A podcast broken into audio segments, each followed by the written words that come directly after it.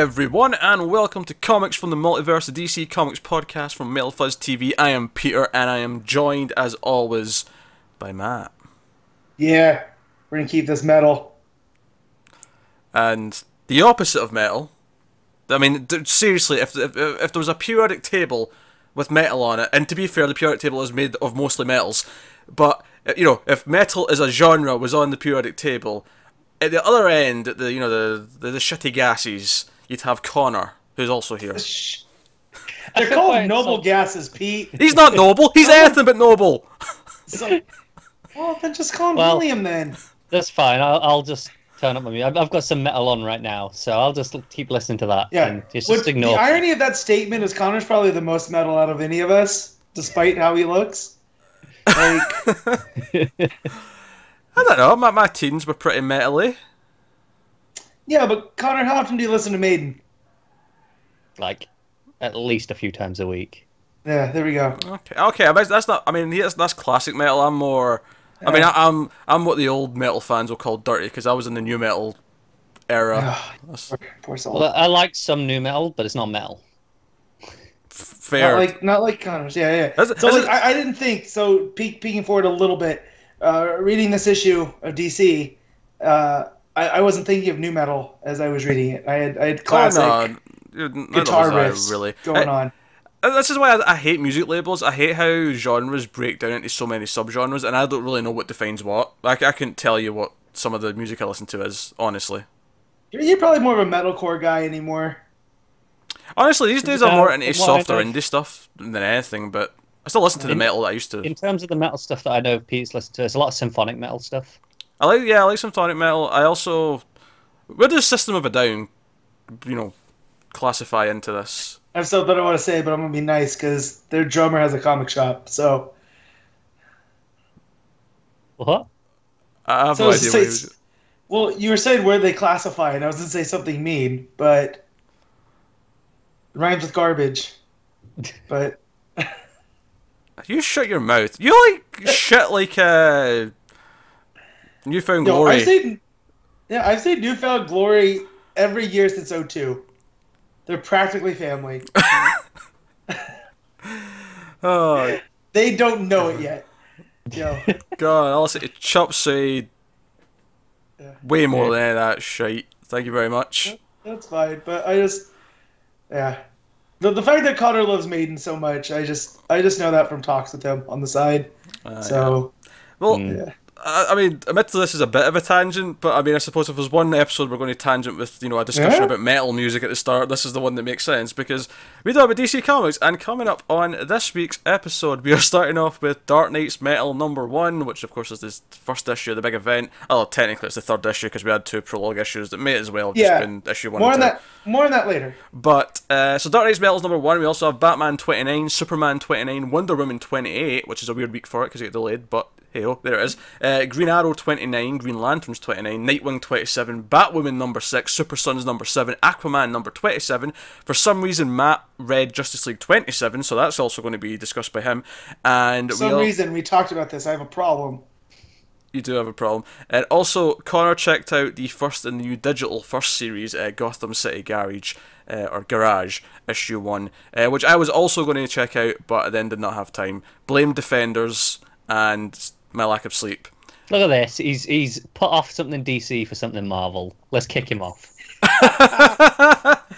well, look, look. We've been building the Defenders on Netflix for like the last two and a half years, right? And then, you know, I'm still going to read this at some point, unless you tell me it's terrible later, which you might. I don't know. You haven't, haven't told me yet how was you feel nice about seeing it. Sigourney Weaver on my TV because I haven't seen her in something in a good long while. So that that was nice. Here, here's my uh, I'm three episodes in. Here's my here's my review so far. of Defenders. Sigourney Weaver has a string quartet, and all I could think about it was she's a violinist in Ghostbusters. Yeah, So I, I got think. that too. All I could think. Um, but yeah, so that's what's coming up on the week show. We did have some news as well, actually. Some meaty little tidbits uh, did get dropped this week, so we'll be starting with some news. It's a hefty week this week. It is a hefty week. A lot of books, a lot of big books. Uh, Yeah, Yes. especially with like I said Wonder Woman being delayed. That like, adds another one on. It does. It's normally not here. It does.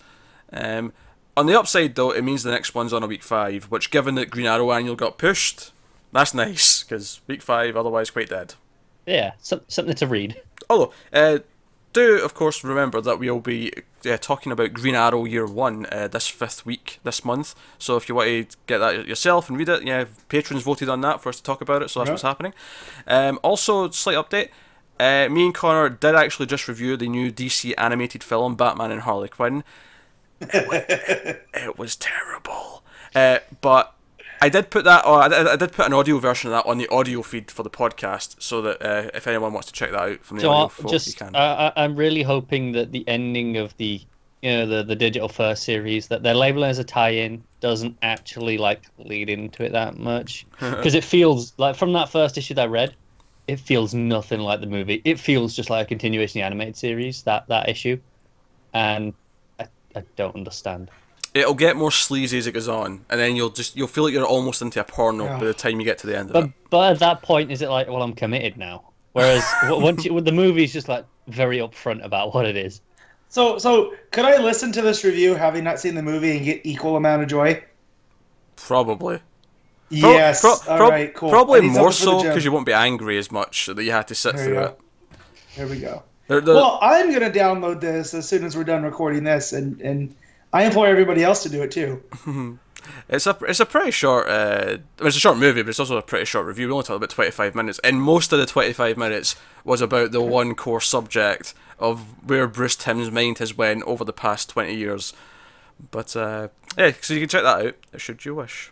So before we get to the books, I did mention we had some news to discuss. Uh, few cool things here actually, and they're mostly uh, kind of like prestige out of continuity, like Elseworld series, which uh, look kind of interesting. So, the first one that was announced, uh, well, actually, I have no idea what the order was, but the first one I'm going to talk about um, is Batman: Creature of the Night, which is going to be written by Kurt uh, Busiek and drawn by Jean Paul Leon. Now, a that's a great team, right? Uh, Great writer, great artist. I love both of those guys, and it's going to be a four issue prestige series. So think Supergirl being super in terms of uh, size and length, every two months kind of idea. It's going to start in November 29th, which is a fifth week, which is nice. Um, and basically, this is kind of like a spiritual successor to Superman's Secret Identity. And if you've never read that, that was basically set in the real world with a guy named Clark Kent who hated that his name is Clark Kent because everyone made Superman jokes at him. But then one day, he had Superman powers. And what does a person in the real world do with that? And that's what that, that series was. And his life has stunningly parallels, even before he gets the superpowers, Hmm.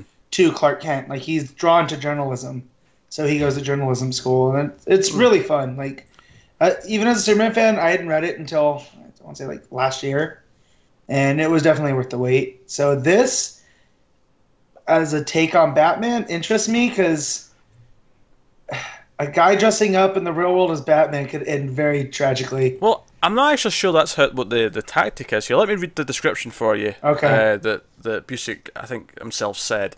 Uh, Creature of the Night is set in Boston in 1968, so it's a period piece.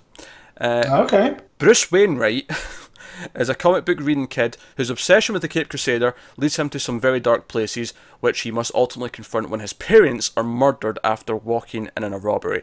So that's the really dark thing where you want to be hmm. like Batman, let me kill your parents. Like you know, it's almost that dark joke. Yeah. Hmm. Um, it's a story about loss and confronting your inner demons, and in the face of that loss, that takes a turn towards the unusual when a familiar looking crime fighter begins to appear in the city streets. Maybe I'm reading in between the lines too much here, but to me, this doesn't sound like he dresses up as Batman and becomes Batman. To me, this No, sounds it's like. a scoping mechanism. Yeah, t- to me, this sounds more hmm. like.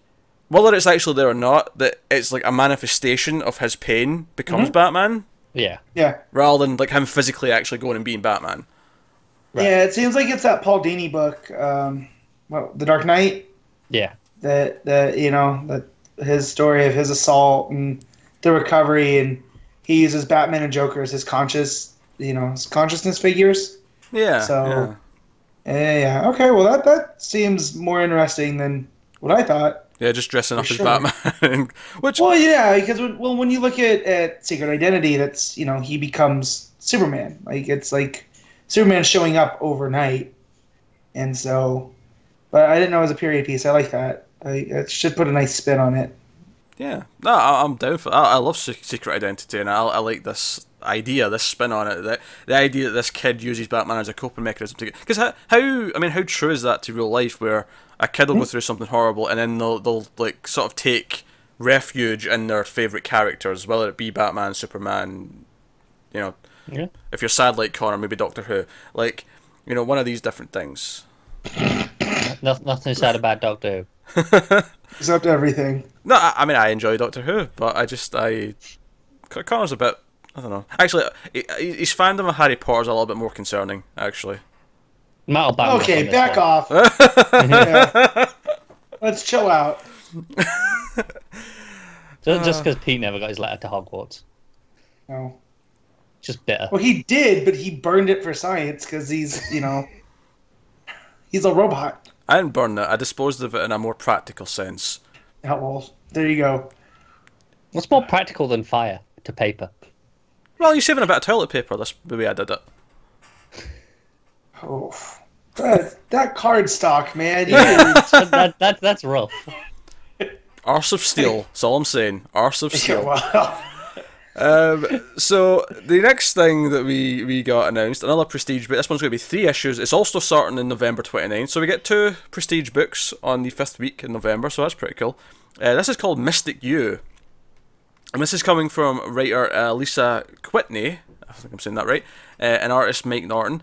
And this is a book basically set at DC Hogwarts, where Zatanna, Sebastian Faust, uh, the Enchantress, as Sergeant the Sorcerer, or Sargon the Sorcerer, pardon me. there you go. Uh, it's, it's very similar to Sergeant. I just.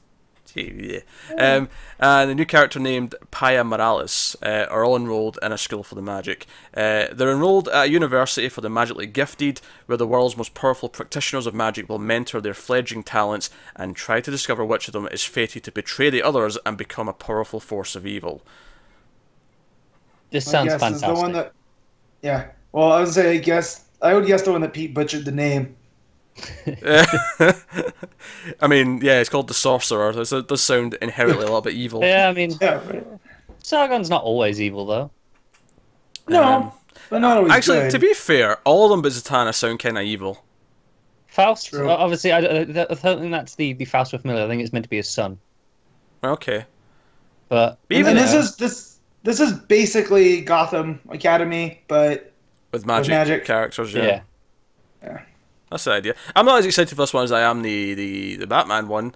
Uh, oh, I'm more excited by this one. I'm sure you are because you you you you're We all just, estab- magic. we just established all this, didn't we? Yeah, Mhm. but as someone who doesn't give a shit about uh, magic and Harry Potter like shenanigans.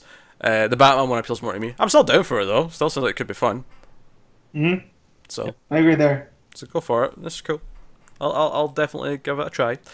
Uh, next up, we got a new miniseries announced. This one's starting November 1st. Uh, it's going to be six issues long, and it is called Black Lightning Cold Dead Hands. So we're getting a new Black Lightning, and it's coming from the, uh, I believe, the original creator of Black Lightning, uh, Tony Isabella, uh, who's Oh, going to wow. be writing. And then you get art by Clayton Henry.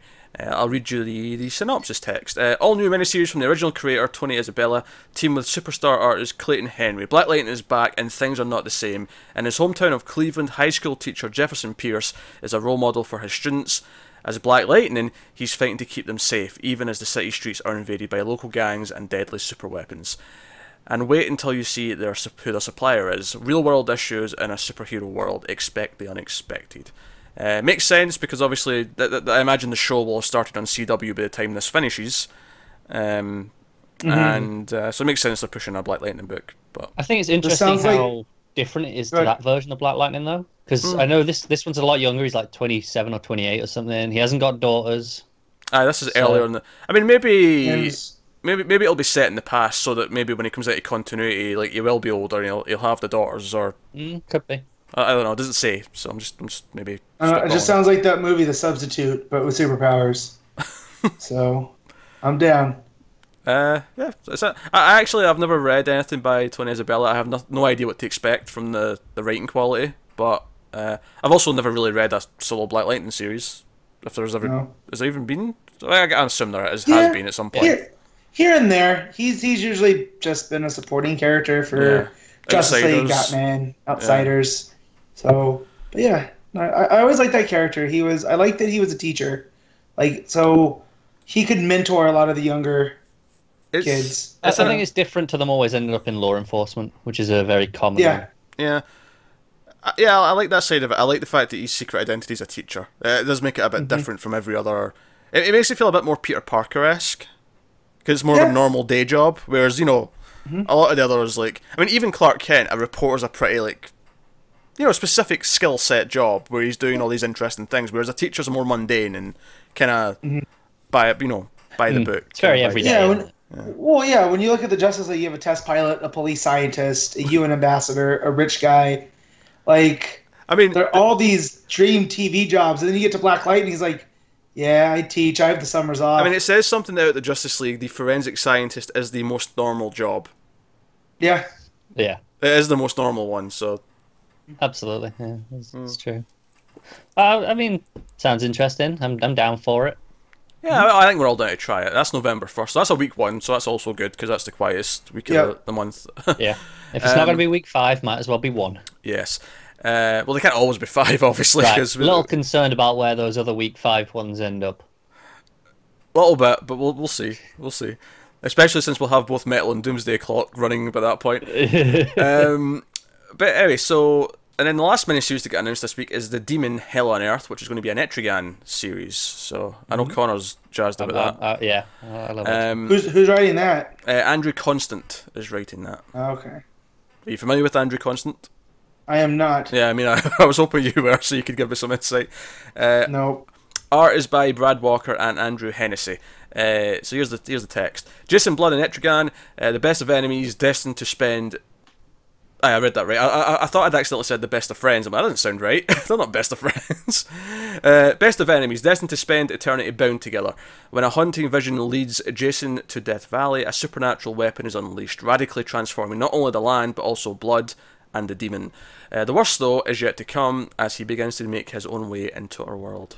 Um, I mean, the, the, honestly, that description is really vague. I don't think I got anything from it beyond there's a some sort of. It sounds like a demon story. Yeah. He's at Yeah. odds with Jason Blood and Yeah. That's also going to be six issues, and this one's on November 15th at starting, so that's a week three, which is probably the worst possible week it could be on.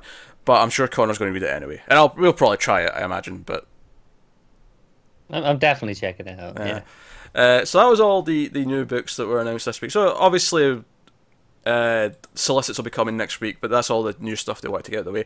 Uh, Did one, you- Oh, go on then. uh, just one final little note. I just wanted to mention that we actually have a name for the second metal crossover because obviously the first one's Gotham Resistance, which is taking place in a few books. I don't have them in front of me, but it's like one's Teen Titans, one's Green Arrow, Green one's Arrow. yeah, Birds uh, of Prey? yeah, maybe it's like four issues, which is taking place over September, October time.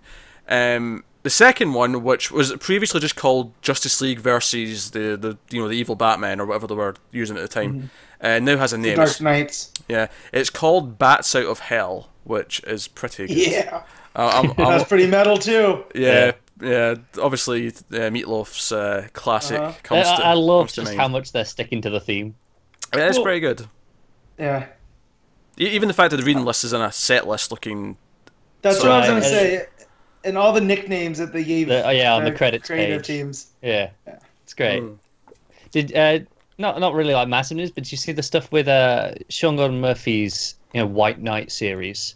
I saw I saw the uh, the Batmobile images that were floating around. Did you see? He, he made a big deal about how he's got permission to use a certain name for the Joker. Oh yeah, I did see this on Twitter. Yeah, I seen him mention this. Yeah, so he's using Jack Napier, and it's the. Would- Go on. I was gonna say it's it's cool because it's not like he's given his Joker a name Yeah, because it's it's his Joker and it stands out. But it's cool that he could use something that pop culture is familiar with already. Mm. right. And and he was saying it's the first time that uh, Warner Bros. have granted permission for anyone to use it in a comic. That Outside- wasn't like a, an Yeah, adaptation yeah, or part out- of that outside of like the right, yeah. adaptations of the movie and stuff. Yeah. Um, no, I mean it's interesting. Um, I mean, obviously his Joker is, is the hero, so it makes more sense that we get a name for him. Yeah, exactly. so uh, I And get obviously, it. we've got a few little bit of art previews that he's been putting out, and looks fantastic. Yeah, the Batmobile is this weird combination of the, the, the animated series and the Tumbler. It's really interesting Yeah. how it's kind of a mix of both. Well, Yeah, it, it's Gordon in the or Gordon. It's Murphy in the best way, Hmm. you know, because he draws those machines like so true to life, but there's also a comic book vibe to it. yeah, Yeah. he's, he's Um, really great. For the record, that Bats Out of Hell crossover is uh, the Flash number 33, Justice League 32, Hal Jordan, the Green Lantern Corps 32, and then Justice League 33. They said Justice League 32 twice. Come on. I can't remember. I can't remember what site I copied that text from, but whoever did it, shame on you. Um, anyway, so there we go. That's uh, that is the news. So with that, we can get on to books, and of course, it's a big week because we have the start of the event that they have been teasing and seeding and giving us prologue issues to over the summer, and that is Dark Nights Metal Number One, Scott Snyder and Greg Capullo. Um, haven't got to say that on a on one of these shows because they've not done an issue together since before No, Rebirth. this is Nice, Capullo's big return to DC because he's, he's taking some time off. So, so I, ah, I guess it was okay. You- I know what you're doing and I don't like it. Like I have, I have one phrase. I have one phrase that I want to say. Now, obviously, as we go through the books, we have spoilers for each book because we, we're going to talk about them. Yeah. Um, actually, I'll rephrase that. There's going to be Stephanie Browns. I like to say it that way. Um, but Lord. I have one phrase that I want to say. No, you're not a comics podcast, Matt. Shut up. That's why it's funny when I say that. um, so I have one word that I want to say. Well, one phrase. Not not one word, but one phrase. Epic. Like the Faith No More song. No. Damn it. Justice League Megazord. Yeah, it was pretty awesome. I was edging more towards Voltron, but whatever. I never watched Shut Voltron up, as a It was a Megazord. yeah, I never. yeah, I don't like Voltron either, but I just wanted to poke at Pete. I, uh, I was. I want to examine this glorious creation for a second, right? Because I, I like how we- we're starting with the Megazord. That's how you tell Pete's driving the conversation here. look, Mhm. look. We'll get to all the other juicy bits. I, I know Connor's waiting to fawn over the last page and who's showing up and whatever else is happening. A mountain appeared from nowhere. How are we sleeping on that? We're getting to it. We're getting to it. But we get a Megazord to talk about first. What about the rest of the prologue? Okay, they're on War, a new War Moon, which referenced the Action Comics run because, uh, like, he mentions Yeah. that Mongul fought, fought Zod, and oh, I say, he says fought. I'm like, no, he got the shit kicked out. of him. He got kicked off the planet. Like, He got punched into space. it wasn't really a fight, but sure, Batman, sure. Uh, then again, he wasn't there. Maybe Superman was sugarcoating. He's like, he was try- maybe maybe Superman cared about Mongul's feelings. He didn't want to feel embarrassed for him, so he's like, no, no, it was more of a fight. It was, you know, more I equal. love that they've all got this armor on that kind of dampens their specific powers, Yeah. Yeah, but it looks so cool.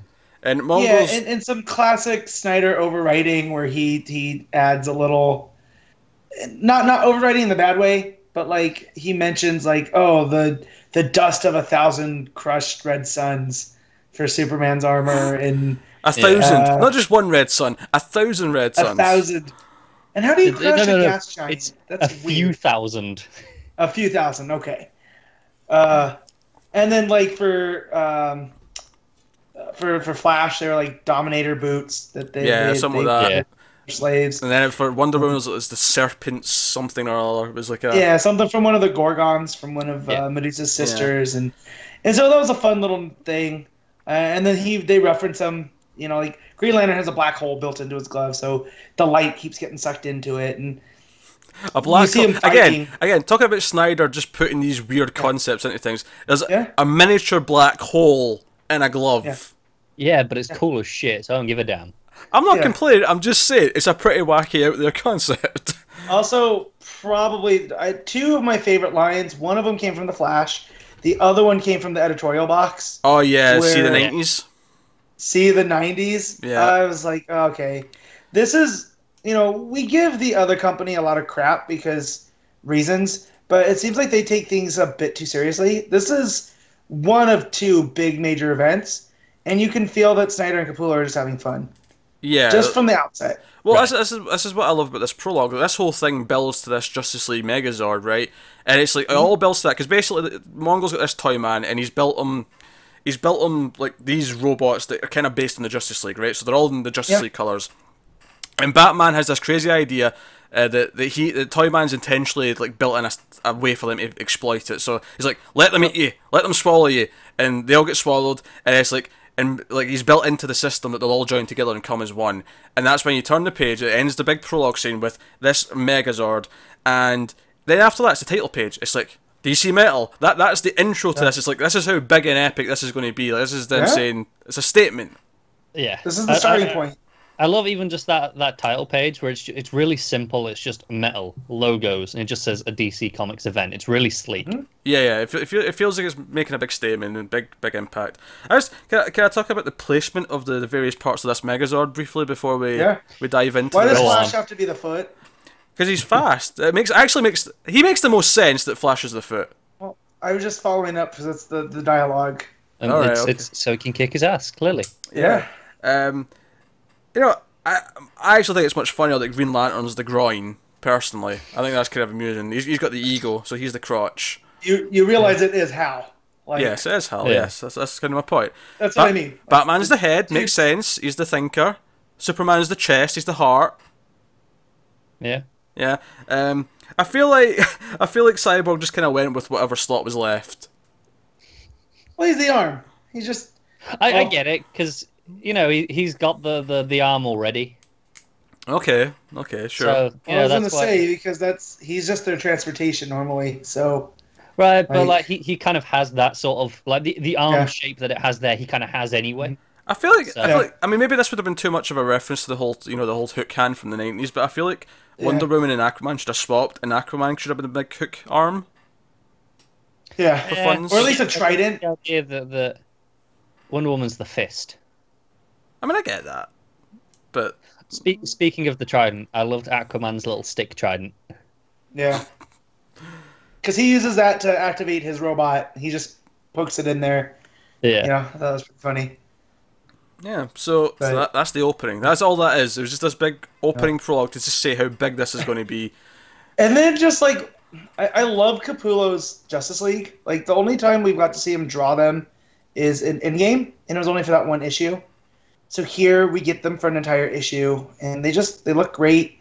But then he draws them like they're heading back to Earth, and it's just like a work group. Like they're they're kind of casual. It's it's nothing that you usually see in superhero comics. Which, which has been Um, missing is what's what I hate Mhm. about Bryan Hitch's Justice League is there's never just those quiet, casual moments, and Yeah. yet somehow they've found a way to put those moments in to an event, which by definition should be the more balls to the walls thing. But no, they've found time. Yeah. that's it. If if it wasn't in here, you wouldn't you wouldn't criticize it because you don't necessarily expect it in an event like this. Right. Yeah, you could have just turned the page and they were back on Earth. Like you didn't need the scene of them traversing through space in a in a spaceship made by Green Lantern. That You know, Batman thinks with- he's flying. yeah. And I love how it's just like, you know, you're not flying it, man. Like this is all me. Uh, but yeah, and uh, I forgot what I was gonna say after that. But yeah, oh, they could have just skipped it, but it gave it a, a moment also for some exposition in case people hadn't read the Forge and the casting, which is probably my biggest problem with this, is because those two were effectively issue zero. They weren't like standalone. Uh, so if you didn't read them, I don't think you're necessarily at a disadvantage, but I think that you might. Probably should. I, yeah. I think this reads okay without them, but like the whole end of the issue is that Carter Hall's like journal ends, and I'm like, that means Yeah. very little if you've just read this issue. But if you've read all three, of them, Yeah. you know, if you read the two prologue issues, then it feels like the, a Yeah. big ending to what we've been reading for the last three And, months. and I definitely know people that, that skipped them because they're like, well, they're not necessary. Right. Uh, it's it's this problem where they are part of the story, but they're not Capullo, which is why Right. that's the only reason they're not is because they wanted to sell this event as this event Right. is Capullo. Right. Yeah. And to be fair, it is start in a big way that says this is the start of the main part of the story, but Yeah, the, the other but two are very again, relevant. effectively, those those were the setup issues. Those were the countdown to, Yeah. you know, like, in when, when you collect uh, Infinite Crisis, you throw in countdown to Infinite Crisis. Oh yeah, there, that, 'cause that, that's- that's yeah. Those two, those two will be in the hardcover come mid Yeah, next year. you There's no doubt so- about that. outside of nitpicks from me being the continuity wonk, I thought this issue was close close to perfect. Uh, between I- the art. Yeah, I, I liked it a Yeah. lot. I, I, I mean, I I think there's maybe a bit of an exposition dump, which Snyder kind of suffers Yeah. from, but That's Well, Snyder though. Like, yeah. that's I've, I I've feel come like to it's- expect that. it's also a case of him trying to catch up people who maybe didn't read those two Yeah. issues. Like he feel Yeah. because he knows it's not. Uh, you know, some Well- people will have skipped them. He's, he's obligated to fill And, them. and. I know even some DC fans that you had they read those like Challenge of the Challengers of the Unknown don't mean that much to a lot of people because they're not gonna dig as deep as I would have. Um, so, and even the Hawks, you know, I recently started reading Johns's uh, Hawks Hawkman series, and I'm not all that familiar with with Hawkgirl, and you know she shows up here, which I'm sure we'll get to. So we're in full spoilers. So. Uh, I, I, think I think it's So that didn't to talk about all necessarily the stuff that's land. explained, but then you know, So- like Challengers of the Unknown, they, they Mhm. but then the Metal Men are never even mentioned by name. No, they're just shown, and that's dope. Yeah. And, and Will Magnus, and who's the guy that created Red Tornado? I just forget his name. I Oh, can't can never remember. remember. Yeah, It's not Ivo because he did Amazo. yeah. I, Uh, I, I- I think yeah. No, I like this show a lot. Um, I, I think what it achieves really well is a it feels big. It feels like the big epic start of a story, but much like the uh, what was first, the Forge. Yeah, uh, much like the Yeah. Forge, it really feels like it is part of like. Uh, it, I- I'm almost disappointed it's not just called something Crisis. Like at one point, someone mentioned Dark Crisis. I'm like, I almost think Dark Crisis would be a better name. It feels like a crisis. We're dealing with Metal multiverses Crisis. and whatnot. That's what happens when you're too old to go to shows anymore. You don't know what to do. I can't go to the mosh pit anymore. I'm too old. I'm brittle. but no, this is definitely a crisis. Like, it's a not in name, but in spirit. Yeah. This is like, I feel almost this is more of a uh, in tune crisis than Final Crisis was because at the end of Final Crisis, I mean, go read that, but I'm going to spoil a little bit of it. Not much changed. Like reality got reset, and you know Batman disappeared uh, through time. But outside of that, not much had changed. Like It, had- it was the least crisisy crisis. yeah, but it was Crisis in name. This is missing the name, and it feels like the implications going forward are going to impact comics for the next five years. Yeah, it, it, it feels like it's going to be big. And the other thing I like about it, much like that first cast issue, is it really feels like it's part of DC's history. Um, like Hawkgirl showing up and having this important role, like throwing the Metal Man in the background, and obviously we see Plastic Man's egg again, and all these things. And And that and that Starman, who I'm not quite sure of his name, but I've I've seen him in things. yeah, Yeah. He, he's in the picture next to the Blackhawks. Yeah, and Uh, obviously Fate's on the page with uh, Plastic Man as well, and like it's, it really feels like it's building into like everything in DCU, and it's it's bringing up things. It brings up Barbatos from Morrison's Batman. Uh, So that was that. I was going to ask. Barbatos was the Bat God, right? That Yeah. He awoken. Mm. Okay. I I couldn't. I try, not that I try to forget Return to Bruce Wayne, but the less I think about it, the better. It was definitely my least favorite. Well, I, I didn't actually even read the last, second part of Batman Inc. because I wasn't into it. But uh, yeah. But certainly of what I did read, Return of Bruce Wayne was my least favorite part of his entire run. Yeah. As am I. Can, can we Uh, just point out we've gone this long, you know, talking about this book and you know all the crazy things, and we are yet to mention Batman riding a dinosaur. Yeah, I know. I was Well, there. we've not even got to what he talks to Kendra about yet, but the Justice League. No, no, League. I'm just talking about the ridiculous, over-the-top metal things that we've Okay. been, So- that we've been mentioning. Yeah, that's true. That's Batman riding a dinosaur is pretty metal. Uh, the uh, but yeah, like like what they set up to how there's all these different realms with DC is because of this energy from the nth metal. Well, before, before we before Earth. we even before we even get to what I'm Uh-huh. talking about, right, right? So there's a there's a mountain in Gotham City. Challenger Mountains just appeared in Gotham Yeah. City. They go into Boom, invest- The Justice League go to investigate it, and that's when Lady Blackhawk and then helmets off. Oh no, it's Kendra, it's Hawkgirl. Yeah. Uh, and obviously, we've seen in one of the uh, the Forger casting issues that you know Hawkman led a team into Challenger Mountain and they disappeared. And the last transmissions that came out of it was, "Don't follow us. There's something evil in here. Yeah. There's a goddamn dragon. Don't. It's awful. It's evil. Bad." And now it's showing up. So Kendra shows up with her team, bring them to uh, Blackhawk Island. I think was that right? Yeah, in the South Pacific. It, it's and it explains what they're talking about, and that's when we get to multiverse and like, okay, there's 52, it's a set number, matter and antimatter, but there's something else, this metal and like all these locations on Earth, uh, you know, Blackhawk Island, Themyscira, and a few other places, like they they are like yeah. they're like They brought up Skartaris, which is from the Warlord series. The Dinosaur last Island as well, actually. Dinosaur Island as well. Last time Skartaris was brought up was in that horrible series I was forced to read because I'm a continuity wonk called Convergence. so, but the fact that Snyder threw it in there is just like, yeah, we're gonna play with all of the history. Just just to compare this to something that Matt won't get this, but uh, Connor will. This felt very Twin Peaks to me. These locations around the world that are the right frequency. Yeah, I see what you say. That these are the spots. Yeah, I just I was getting that vibe from it, which I kind of liked. Yeah. Um, Cool. But, so she's Shut up, Matt. You make re- wrestling references all the time. yeah, the cards. Speaking of the, the Doctor Fate, he says the premonitions. I read it as Matt Hardy yelling premonitions, and I lost it for about, I lost it for about two minutes this morning. And my wife goes, "I don't even want to know." Well, I wish I didn't know. making references Yeah. to shows, I actually I got a big Stranger Things moment because Kendra explains Yeah. the dark multiverse by turning over the map she's got out of the multiverse. It's like this is the dark multiverse, and I'm like, it's the upside down. But I love that Wonder Woman's like, all I see is the back of a map. Like she's just kind of like, uh, have some imagination, Diana.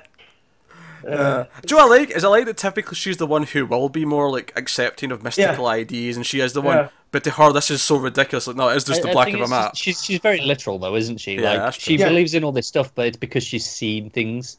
Yeah. that are yeah, yeah, she hasn't that- that seen the. Dark Multiverse. No Yeah. one's right. seen it. Like that's kind of the point. Yeah. Even because Well- Flash is like Flash is like no one knows multiverse shit better than Flash, and he's no like one has what? seen it except for the challengers in Carter Hall who Hmm. are back in that back in Challenger Mountain.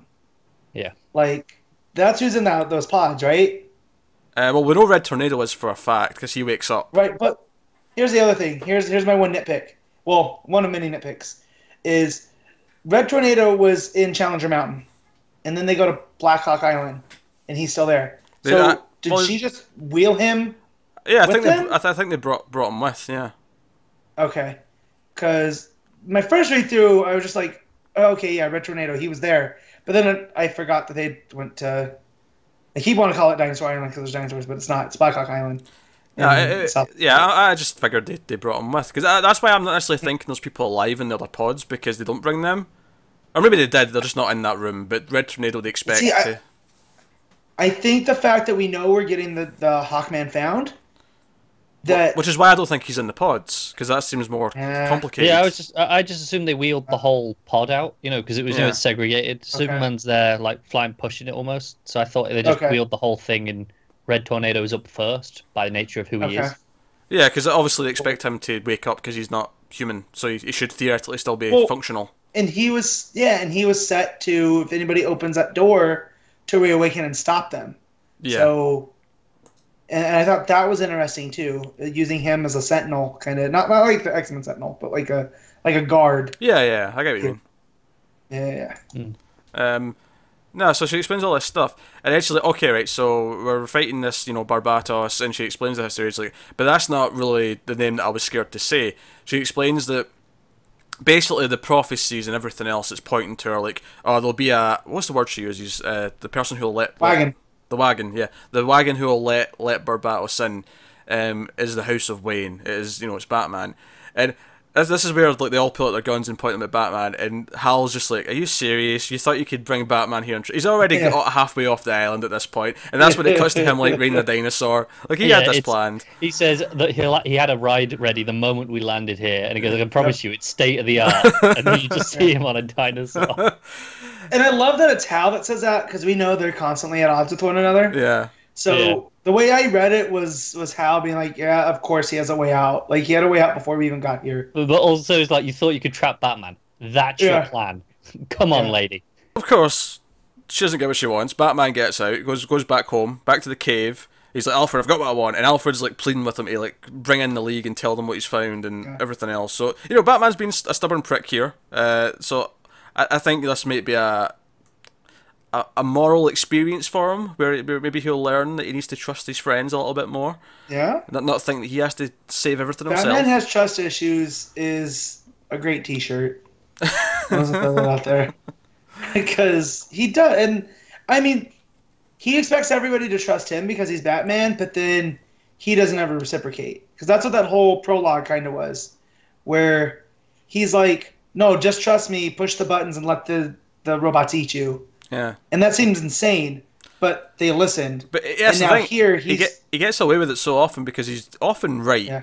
Like he, he usually Yeah. wins, and that's why Yeah. it's like okay. Well, right. yeah, but and, and I understand that that they trust him. Like Superman trusts him, and you know, but when it comes to him to put trust in others, he's shut. He walls off. Like Mm.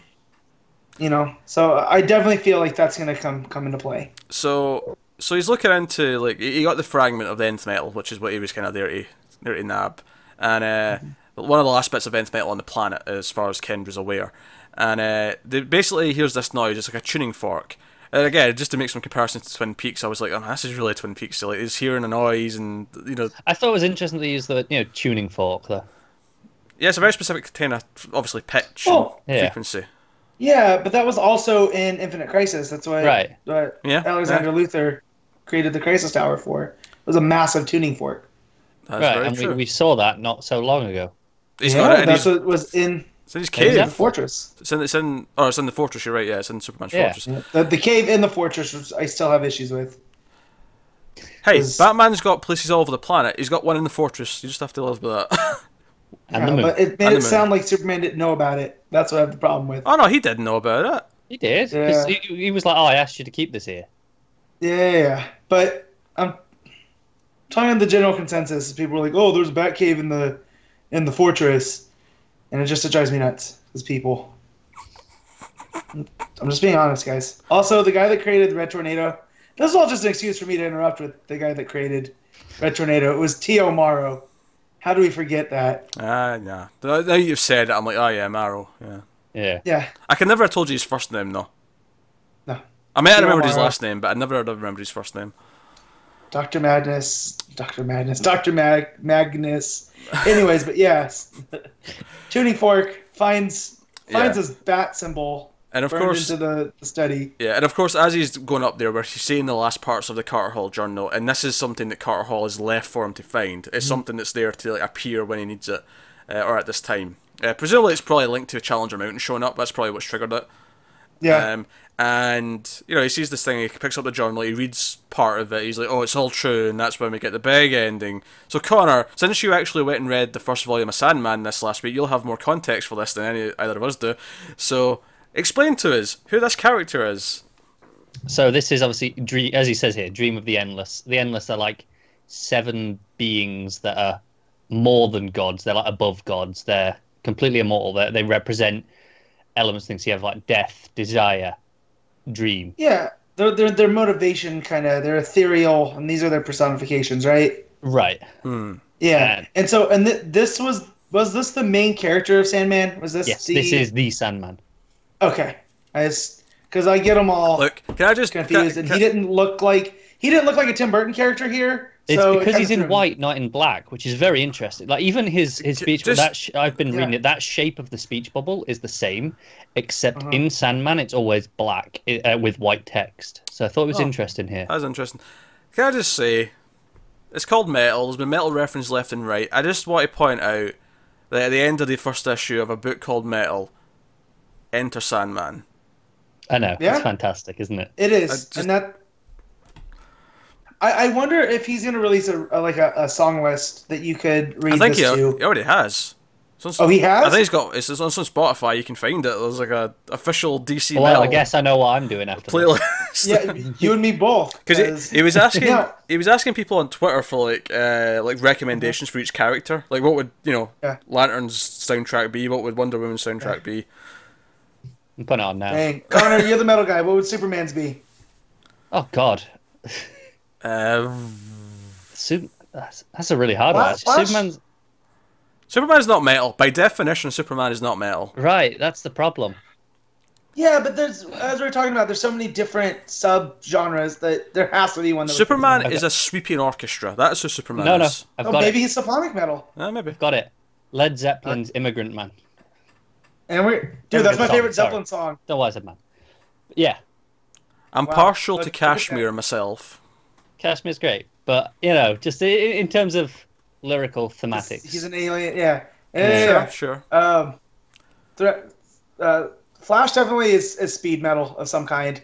Like Oh, thrash metal. Right, Yeah. ride the lightning, from Metallica. F- Flash Yeah, metal like- is thrash metal, so he's Yeah. the thrash.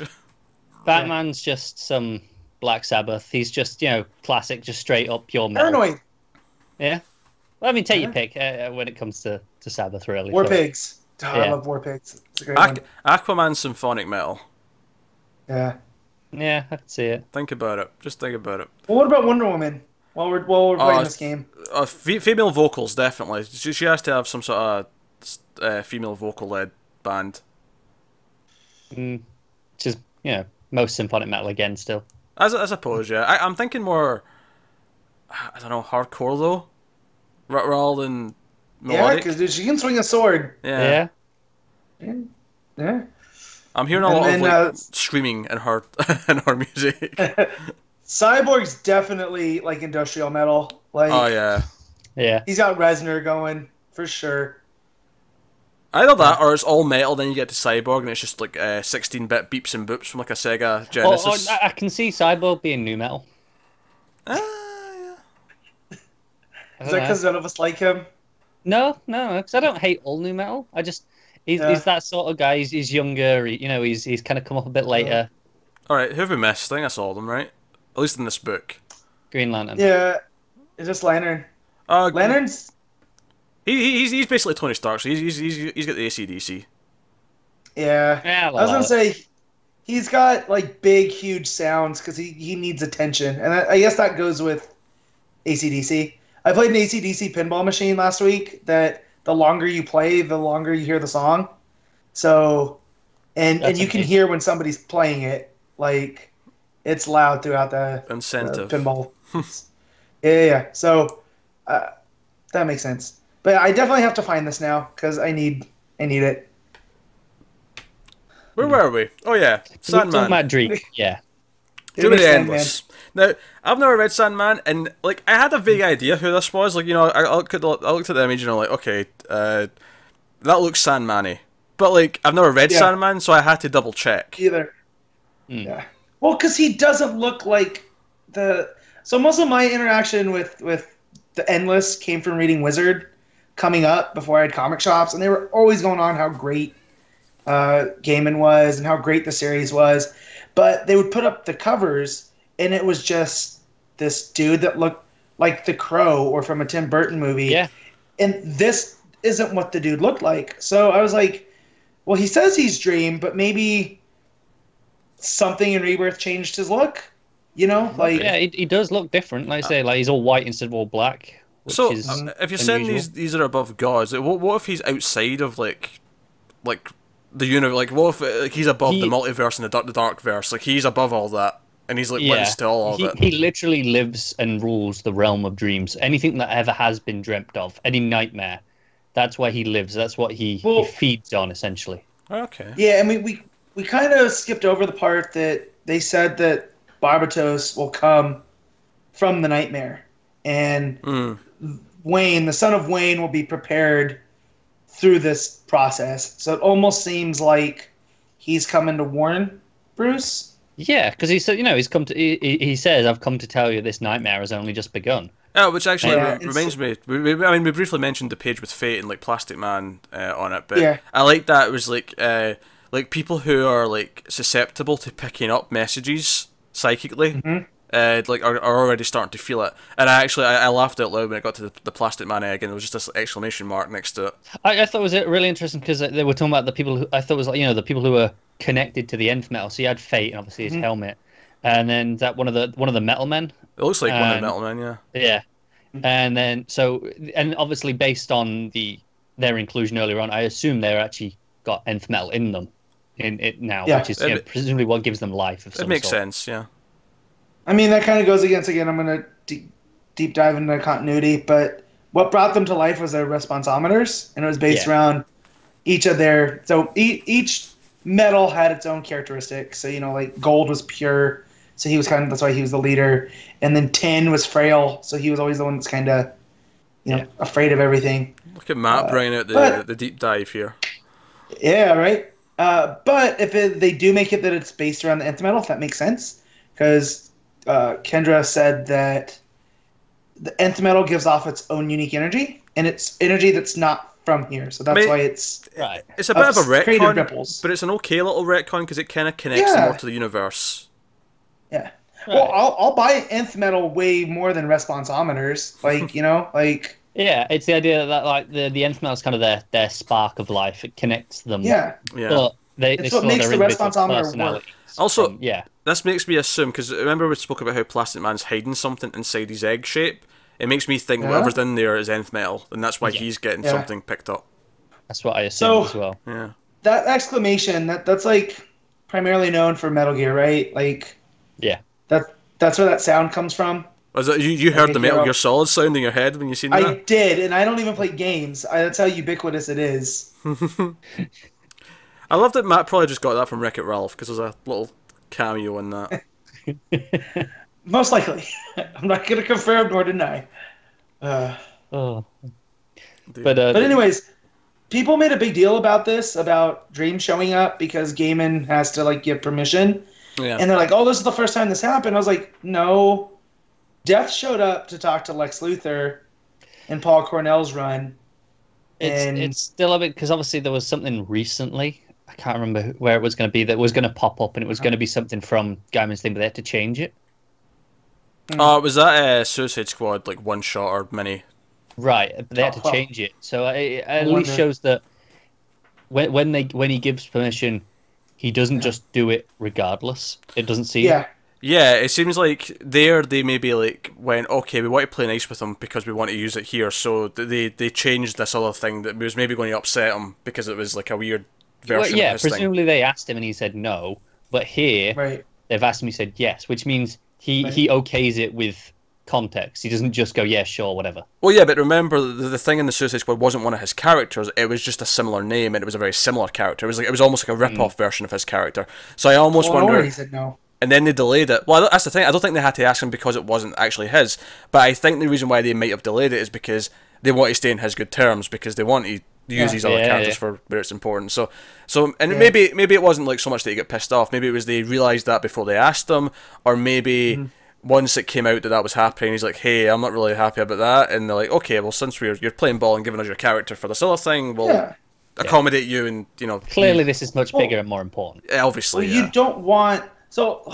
So we'll we'll go when, when we talk about Nightwing because I had some issues there about a certain group that if they're overused they lose their impact, and so the fact that we never really see the endless interacting with DC, like when they do show up, it's like monumental, you know what? and I Uh, think that's yeah. smart on Gaiman's part. Gaiman, Gaiman, Gaiman. Diamond. I always mess that up. Gaiman. Uh, eh, It's smart on his part to be a little bit more closely guarded with his characters like that. Yeah, I, I think it's I've seen people complaining, saying, "Oh, why is everything being in the one universe? Like the Watchmen? Like, is it necessary?" But like Matt just said, you know, Death was in Cornell's stuff, and Well, this is Huh? the thing. Almost The Black every- Rain. almost everything from Vertigo's. I mean, not everything. There's a lot of self-contained stuff. It's not like Y the Last Man's Vertigo's- popped up in stuff from DC. Verga from that time. Yeah, but like, like, a lot of it. But like, like no, if no. you're talking about history altering things, like a dark multiverse, wouldn't it the endless be involved? Well, it's just like you know, obviously Swamp Thing's a part of DC now. Constantine's a part of DC now. Mm-hmm. I I think Watchmen was a valid kind of question. Like, I mean, I, I'm Yeah. not pissed about it, but it was a valid question because that was very much a standalone thing outside of anything that would, had never interacted with other stuff. Right. A lot But- of that early Virgo stuff was murky though, and Yeah. this specific, I, I you know, I say I read the first like ten issues this week, and so he he interacts with Constantine. There's references to Swamp Thing, which, like you say, you can kind of write off because they were Vertigo at the time. Vertigo But- is its own shared. But then he goes and sees Scott Free and Martian Manhunter. so it's like th- this has Yeah. always been in some version of the DC universe, at least. right. Yeah. Like, So now, would you recommend these books to someone that hasn't read them? uh, I've I've been finding them fantastic. I, I I have the first trade of Sandman. I've had it on my Comixology for about three years since I bought it in a sale, like a Christmas Uh, sale, it- like three years ago. you. It's it's been real like late night reading for me, and that really fits Looks like into a I lot of it. a- It's this ethereal nightmare themes, and it's like it's it's really good late night reading. I- I'm I'm curious. Also, uh, I'm just I'm curious to ahead, check it out because while I've enjoyed like the American Gods TV show, it's a little bit Bryan Fuller for me. I'm really curious to check out some of like I almost said gaming. I always I've always said gaming, but if it's gaming, it's gaming. Yeah, Uh, Gaiman. But I've, I've, I've like always been interested in checking out Sandman. For whatever reason, I've just never got around to it. Like I say, the first trade's been Right, sitting that on was the it. It's always for been one of mine that's like, "Ah, I should really get around to that. And then uh, oh, this this week it was like, well, this is as good a time as any. perfect it's timing. relevant. yeah. Yeah. Yeah. Uh, and so I had always been kind of chased off by the fact that there are these ethereal, you know, things. So I think if I had I read it younger, maybe it would have been different. But the more I get, I hear about Gaiman, the more I want to read it. Mm. You know, so I, I think I could deal with that because I loved his Norse mythology book. Uh, Yeah. How he simplified all that, and from what I hear, American Gods is great. The the book. Yeah, yeah. I've, I've read a few of his So- books, uh, and I've Yeah. I've really loved everything I've read from him. So I, that's kind of why I wanted to read this anyway. Hmm. Cool. And he's such a, a strange creator because uh, and I work at a school, and one of the books they have the kids read is the Graveyard Book. And like, I wish when I was coming up, we got to read a Gaiman book in class instead of the the regular Yeah. things. And now, he's also one of the few creators who's really for piracy. He he Really? he's, right. He is a complete advocate that some of uh, some of the people who like consider themselves like you know really massive fans discovered him through piracy. Or and there was a point where he gave away one of his books for free for like a year, like a digital copy, and he had to fight the publisher to let it happen. How odd. But um, Wow. but but sales spiked afterwards God, I'm, because I'm starting to people get a were man crush on this dude. because people because he, he he was like, no, if you give them it, let them try it. If they like Yeah. it, they will buy it. And yeah, Interesting.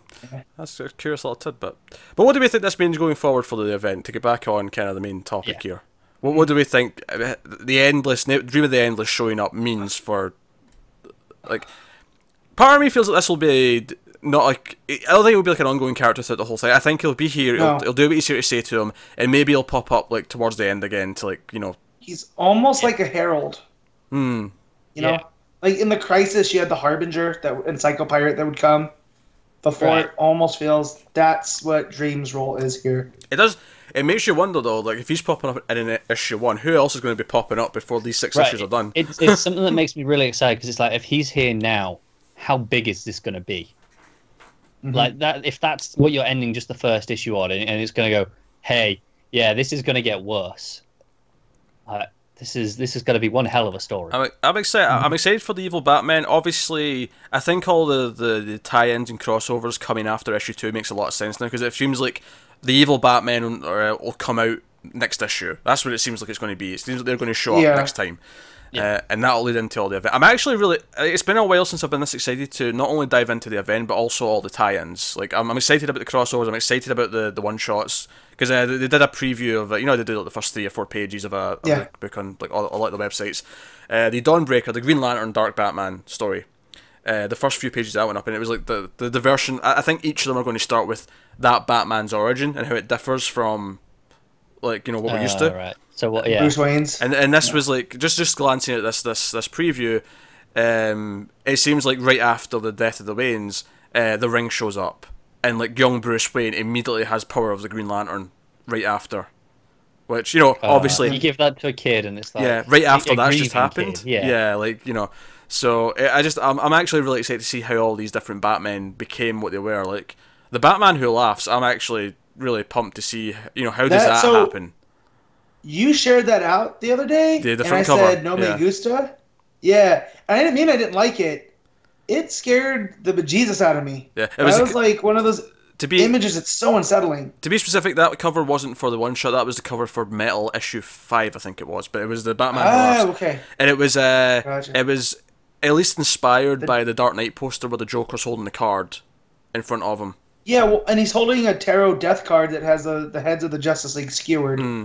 With Oh, this makes sense that he's. I mean, I don't know if he's the big bad, like I don't, because obviously we keep talking about this big dragon, this big actual Barbatos demon, but yeah, like- yeah, it makes sense that out of the Dark Batman, he's the worst. yeah. Well, because he's he's Batman's greatest enemy Yeah, combined. Yeah. Right. I, I kind of hope we don't see Barbatos. I kind of hope that they give him the Lovecraft treatment.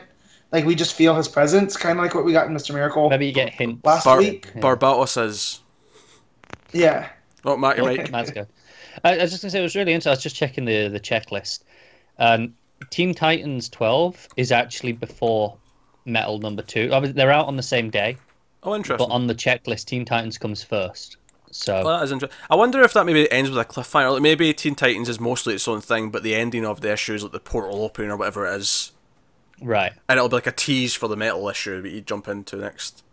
yeah, Oh, Matt's uh, muted. That- that's that's got Matt- no sound. Yeah, Matt's somehow turned his mic off. Anyway, to fix it. He's, he was just sitting. He was probably giving us the best discussion he's ever had in his life, and we couldn't hear a word of it. You'll have How about now? the time. There you go. He's back. Okay. That's weird because I just shut it off, turned it on like I normally do.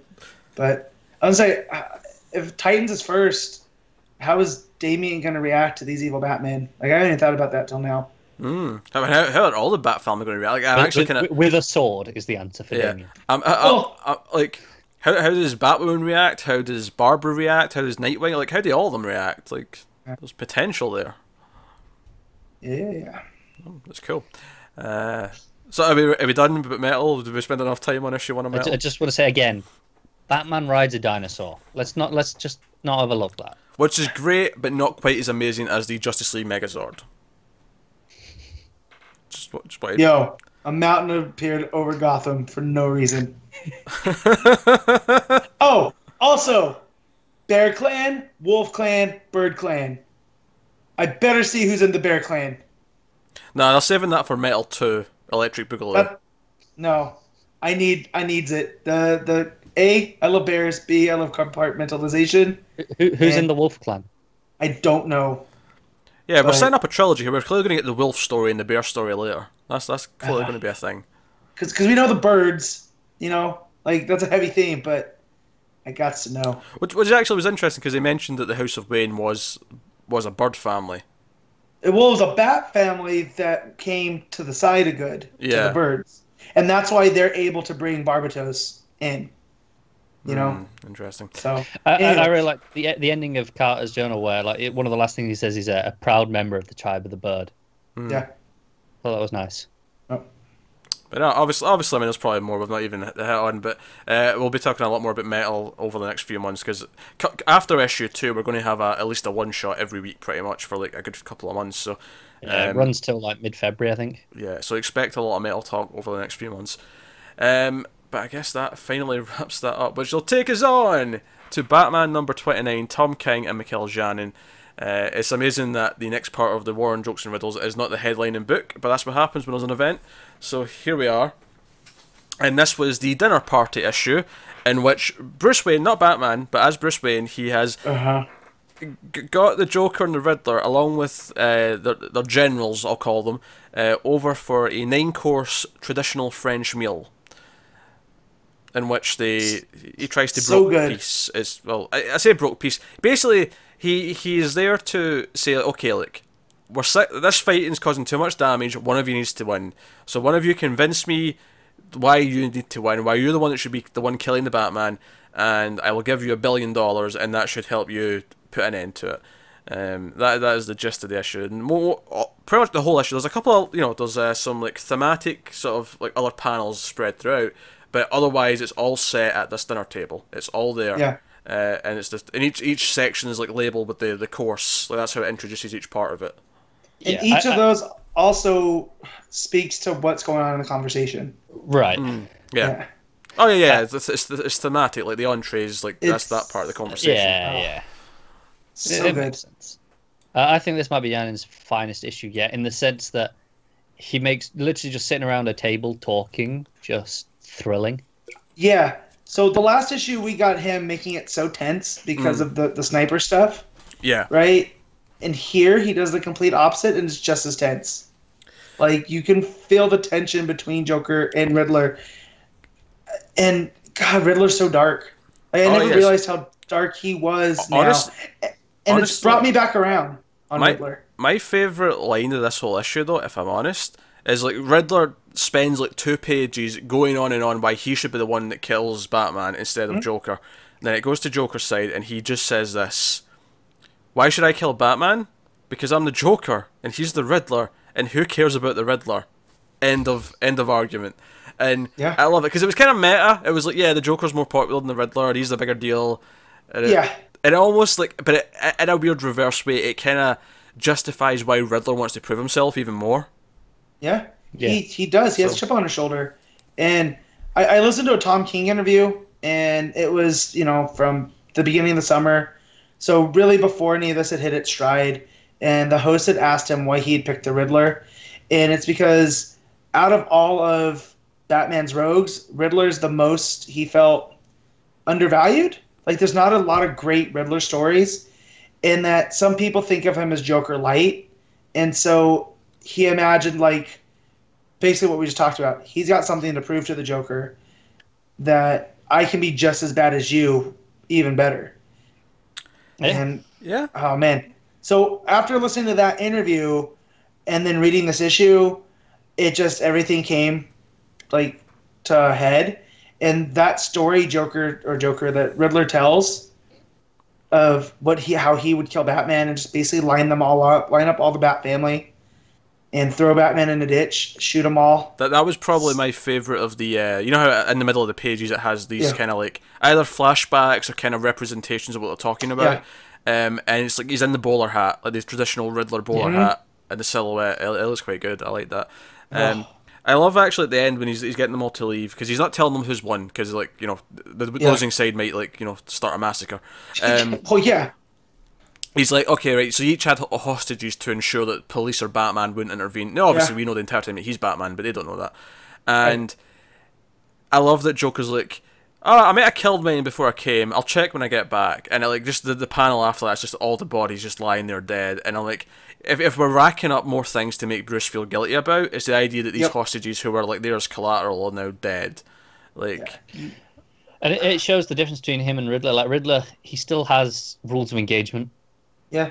yeah, he's Like, still, he's I mean, not he's the pure evil. Like, chaos. he- he's evil, but Yeah. he- these hostages are alive and well. Like we see that, But- and yeah, he'll let them go.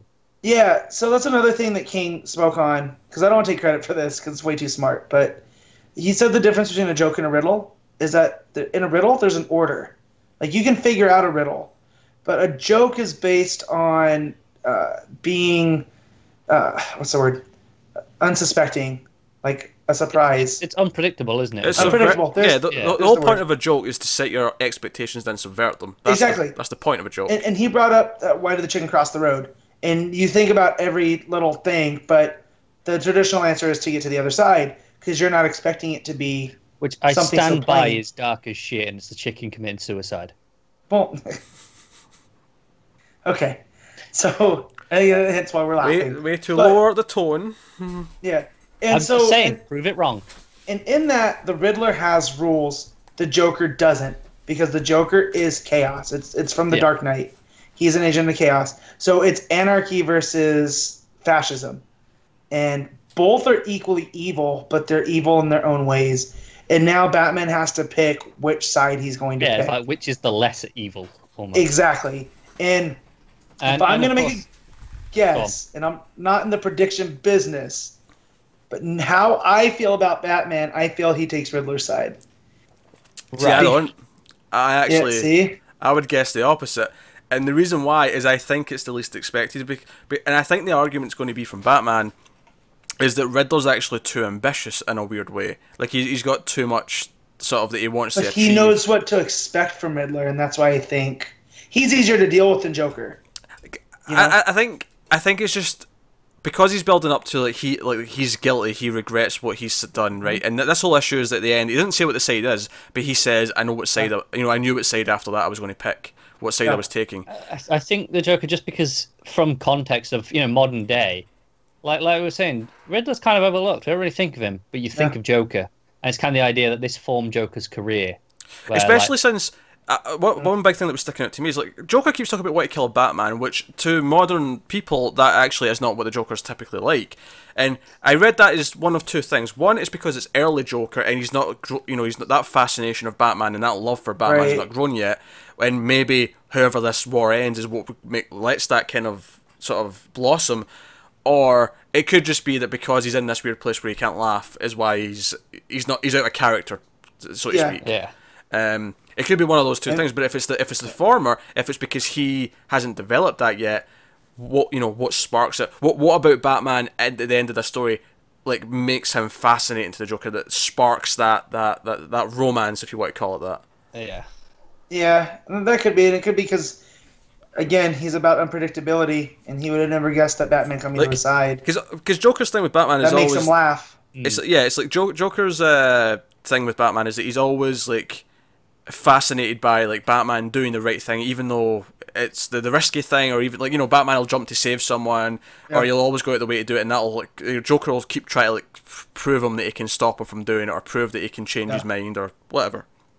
Right. And I think maybe to Joker, if Batman like like, like by joining Joker's side and helping him out, maybe that's like he's like you're willing to do this, like you know maybe that's what kind of gets that ball rolling. Where he's like, okay, this is like what else can I make him do? Maybe that's the start of that that imagination.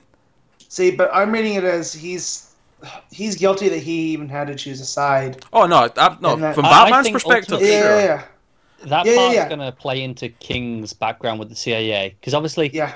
the, Yeah. throughout history, when when you have something like this, you know, where governments pick a side Yeah. and try and you know depose a ruler, and you know they support Yep. the rebels, and what comes next is always worse. When there's this power Yeah. vacuum, whatever happens is always And worse. that's and that's why I feel you don't want to empower Joker more than you want to empower Riddler. Because again, with Riddler, Batman knows what he's getting. And again, I want to point out all of the people that are on his side are all villains that get redeemed.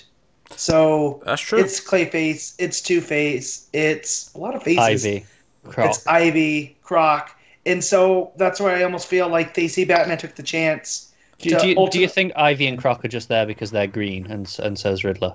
I mean, Maybe, most I don't likely. It's just- it's But just the green again- team. we got that really cool scene with Ivy and Riddler taking out the mob enforcers, Yeah, the henchmen. you know? Mm. And yeah, so, you know, we saw that they were on the same side. But yeah, this is, I used to say Riddler was my favorite Bat villain because, you know, of his, his mania and whatnot, and he wasn't Joker.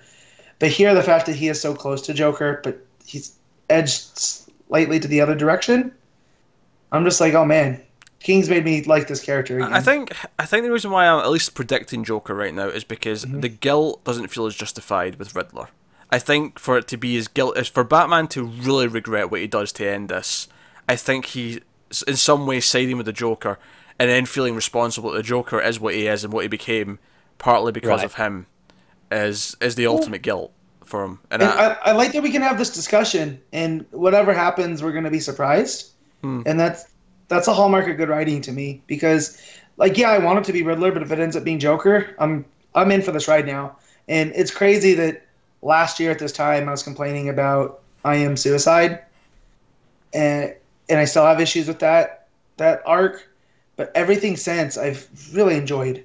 So you know, King King's done it. I, I digged I am. I mean, I am Suicide was the arc that was like, oh no, I think I'm going to love this run because I mean, I enjoyed I am Gotham, but you know, it was uh, its things here. or I. I am Suicide is probably the weakest part for me as well. But- well, fair that enough. that arc made me question if if he really understood Batman, and now I, I see the seeds that he was sowing here. Like, how far is Batman willing to go? That's what all I Am Suicide is, and and we're getting that again here in Jokes and Riddles. How far he's he's gonna host a détente between these two sides at Wayne Manor. Like he's literally inviting the chaos into his home. Well, I think we'll wrap that up there on Batman. I think the next issue is the second Kite Man issue. Hell yeah! I think it is. I because I think it's like two regular issues, Kite Man, two regular. So I think the next one's Kite Man. But uh, we'll we'll see in a couple of weeks. Well, The other thing about King, he's made me care about Kite Man, a character I literally forgot existed until now. so good on him. hell yeah. So that will take us on to Superman number twenty nine, not by Peter J. Tomasi and uh, uh, Gleason. It's uh, Keith Keith Champagne who's writing, and Doug Mahnke's on art though. Um, and this is a story. I actually I kind of like this issue. Actually, uh, I wasn't sure what to expect because I seen it was a different writer, and I'm like, oh, I don't know. Admittedly, his last P- Tomasi's last couple of issues I wasn't so hot on, but He earned a break, but Yeah. that said, Super Sons was solid Tomasi. oh yeah, yeah, By Super time Sons. get there, Yeah, when we get there, that that was great. But so I was worried he'd maybe lost his mind writing all the Superman, and I, I'm confident he's fine still.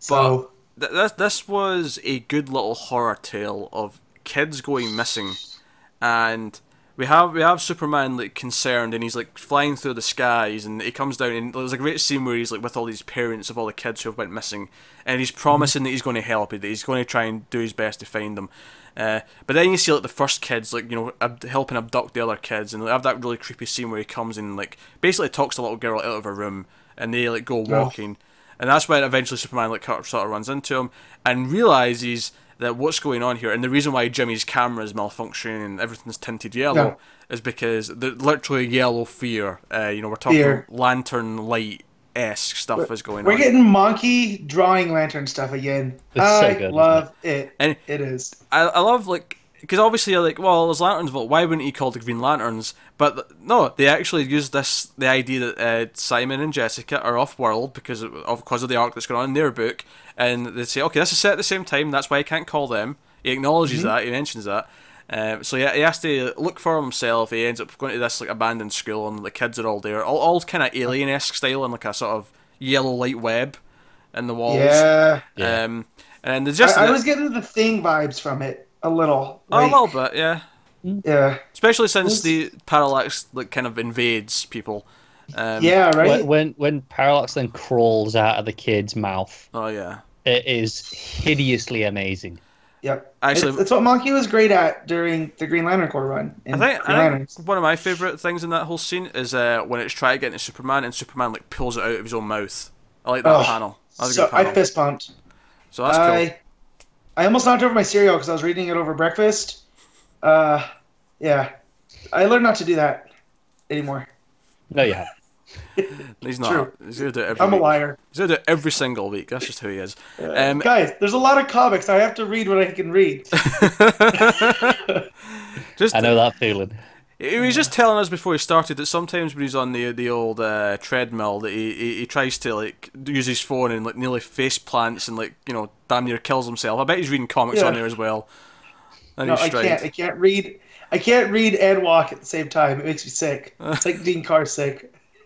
All that bobbing up and down as he's walking along. Yeah. Um, no, I, I enjoyed. I enjoyed the creepiness. I enjoyed the kind of. I, I thought right from the get go, like you open with this prologue of this kid going missing because he like you know he's Yeah. in the abandoned school. He's, he's basically playing Pokemon Go, but it's their like you know weird DC Yeah, It's, universe yeah. it's theirs, and it's based on Captain Carrot and the Zoo Crew, which I thought was a fun touch. Oh yeah, and it was the, like the, the Zoo 52. The Zoo reboot. 52. I Yeah. was about to mention that. Yeah. Uh, and, he, and then he thinks like a little parallax is uh, like one of his things on his phone. He's like, It's oh, kind of cute when he sees that little parallax, though, isn't it? Yeah, c- comparing it to Well, that's the Alien, it's a little chest buster version of him. yeah, but like again, like you guys said, it was cute and it was unassuming, and that's what fear does. It starts small, and you're just like, oh, that's not to worry to worry about until it utterly consumes you. Yeah, and, then you see it crawl out of it, out of the same kid at the end, and it's just Yeah. this big monstrous thing now. Yeah, I, I just I, I think that set up the tone, and then when it cut to Superman and he's flying, and it's the night sky, it's raining. There's that great bit as well. The cloud says fear, like in the in the light. Did you s- did you see it in the building too on the title page? Oh yeah, I did. Yeah, Yeah. yeah. Yeah, was- you see it. I didn't see that until I, I went to Reddit, uh, and someone was like, "Oh, look at this," and it was all spelled out in the the windows and the lighting. That was pretty cool too. Yeah. Like it's just it's subversive the entire time. And I just I love the atmosphere because it, it goes from the really creepy of the kid being like abducted or captured by the mm. parallax, and then it cuts to this really. It's like you really feel like nighttime in the city. Everyone's worried about the kids going away. It really feels like an epidemic's happening, and it really mm. it, it has this mood to it. And I'm like, I really like Yep. this because it, it's sometimes hitting Superman with a dark story is kind of fun because it's like Yeah. enjo- you know like putting him in a situation where he has to deal with something really horrific is actually kind of cool. Yeah, yeah, uh, the Horrorville story that uh, Packin, uh, I want to say it was Kuder. Good, Yeah, it was. That is one of my favorite Superman stories of the last five years. And you know, Not at a that lot. time, I was not doing, a lot of competition for a good portion of that, admittedly, but yeah. Yeah, exactly. But but like I was going through a lot of anxiety issues at that time, and just the whole Superman, I refused to be scared, and I refused to give in. You know, it it was it hit me at the right time, and here, it you know not that it's happening again, but it hit at the right time, and it just really resonated with me. Yeah, or- Especially as as Superman just his whole point to the to the parents is uh, about the fear about. You got to have a little bit of light, And they- and that's what courage is. and they feel hopeless as well. They, the parents almost Yeah. feel like they they've lost kind of hope that their kids are coming back, and you Mm-hmm. know, it's, again, it adds to that kind of tone of it. Uh, uh, obviously, the art's very good. My only complaint would be there's one or two panels where uh, where Superman's neck is like a tree trunk. Yeah. yeah, There's a couple where there's that, and there's there's a couple where his lips are a bit funny. Yeah, Uh, was- Uh, it- uh, early on, I think, especially his, his lips. There's, just, there's there's one panel in particular where he's sort of looking up the way and his his neck just looks really big, bulky, and veiny, and I'm like, man, that looks Yeah, it's just before the end, isn't it? yeah. Uh, so so I mean, a couple of nitpicks in that way, but ultimately, I love the use again, I love the atmosphere, the, all the dark nighttime kind of lighting. It obviously gets very yellow at the end, and obviously where the, the book ends up is that Superman's fighting away Parallax, but then Parallax is like basically going to take the kids. So Superman offers to be taken by Parallax to Yep. save the kids. So you know, very heroic, all that. But once he does, and he turns into you know Sinestro Superman or Super Super Parallax as the Super lax. Super That sounds terrible. as the book Sounds like it. something you take when you're not feeling good. Yeah. Um, But of course, he's like, oh, I, I'm, you know, I, I know I'm invincible. No, nothing can hurt me in this body. And that's when we get the big cliffhanger of a certain person ah. Ugh. has shown up to reclaim his beastie. Sinestro enters the frame. I'm so down for this. Oh yeah, that was fun. Oh, I want to be, but well, I'm so over Sinestro. Like, this is not Venditti, right? And No, no, I, I get what you're saying, No. but I haven't seen Sinestro interact with these characters in a long time. I haven't Yeah, seen I just- Sinestro in a long time. I, I've been reading the Green Yeah, Lantern well. Corps, so lucky. so I'm good. to be fair, he's not uh, since the the first arc of Hal Jordan. He hasn't been in that really. No, but like he he died. Let let let's live a Yeah. like. How cool this have been to Arkillo come. Like, No, I get what you're saying. yeah, like it could have been anyone else, and not not you know it didn't ruin the issue for me, but I was just like, dude was just dead like two weeks ago, and we got the resurrection page, and now he's coming to take off Super Parallax, and I'm sure it'll be great because I just read. too. I was looking up Keith Champagne. He Hmm. works a lot with Tomasi, like they co-write a lot of stuff together. Oh, cool. So, yeah, so he gets a feel, and I love Tomasi's Green Lantern Corps stuff. Yeah. He really had a feel for it, so I'm a lot more open to it than if it were, say, Venditti. But yeah, like, oh man, I want to turn that page and have it be Arkillo and go, that doesn't belong to you. I- Like, like I say, I've not actually even seen Sinestro in a book in ages. Like probably probably John's his Green Lantern is the last time I really had Sinestro. But how interesting would it have been if it had been like Soranik that showed up? yeah, Because obviously that was the, like the, the the latest stuff in that book. If you've not been keeping up, was kind of her taking off and taking the the Sinestro cause and being their own thing again. Well, she took the name back. Right, Like- exactly. She she took that as her own name again. Yeah, Soranik Sinestro. So this here would have been like a really nice like idea of her embracing the fear. Mhm. But I don't know. But we also get a super dope Super Parallax because I like when someone takes it on and they get that suit. yeah, You know, it's cool. Isn't it? And it, yeah, it's based off of the Hal Jordan Parallax from the '90s, from Zero, Zero Hour. Yeah. Yeah. Yeah. Too many of those. Uh, but yeah, so it was it was real good. But again, Mahnke's art here, I just creepy and you know the fear stuff, subversive. And I really like Keith Champagne it's ve- as a writer. Like, Village of the Damned, Children of the Corn, Mhm. you know, kids with the lighting up eyes, yeah, creepy stuff. Superman so- feels and- like and- Superman. Yeah, that's what I'm saying. After the last two issues and, and Tomasi's lack of skill in handling that, I think, Yeah. you know, I, I, I like this. If, you know, Champagne wants to fill in, cool. Oh, because it was a story again. It wasn't a textbook with a history Yeah. lesson. So Exactly. that was nice. Uh, there you go, that's Superman. That'll take us on to Wonder Woman number 28. Shea Fontana writing, David Messina on art.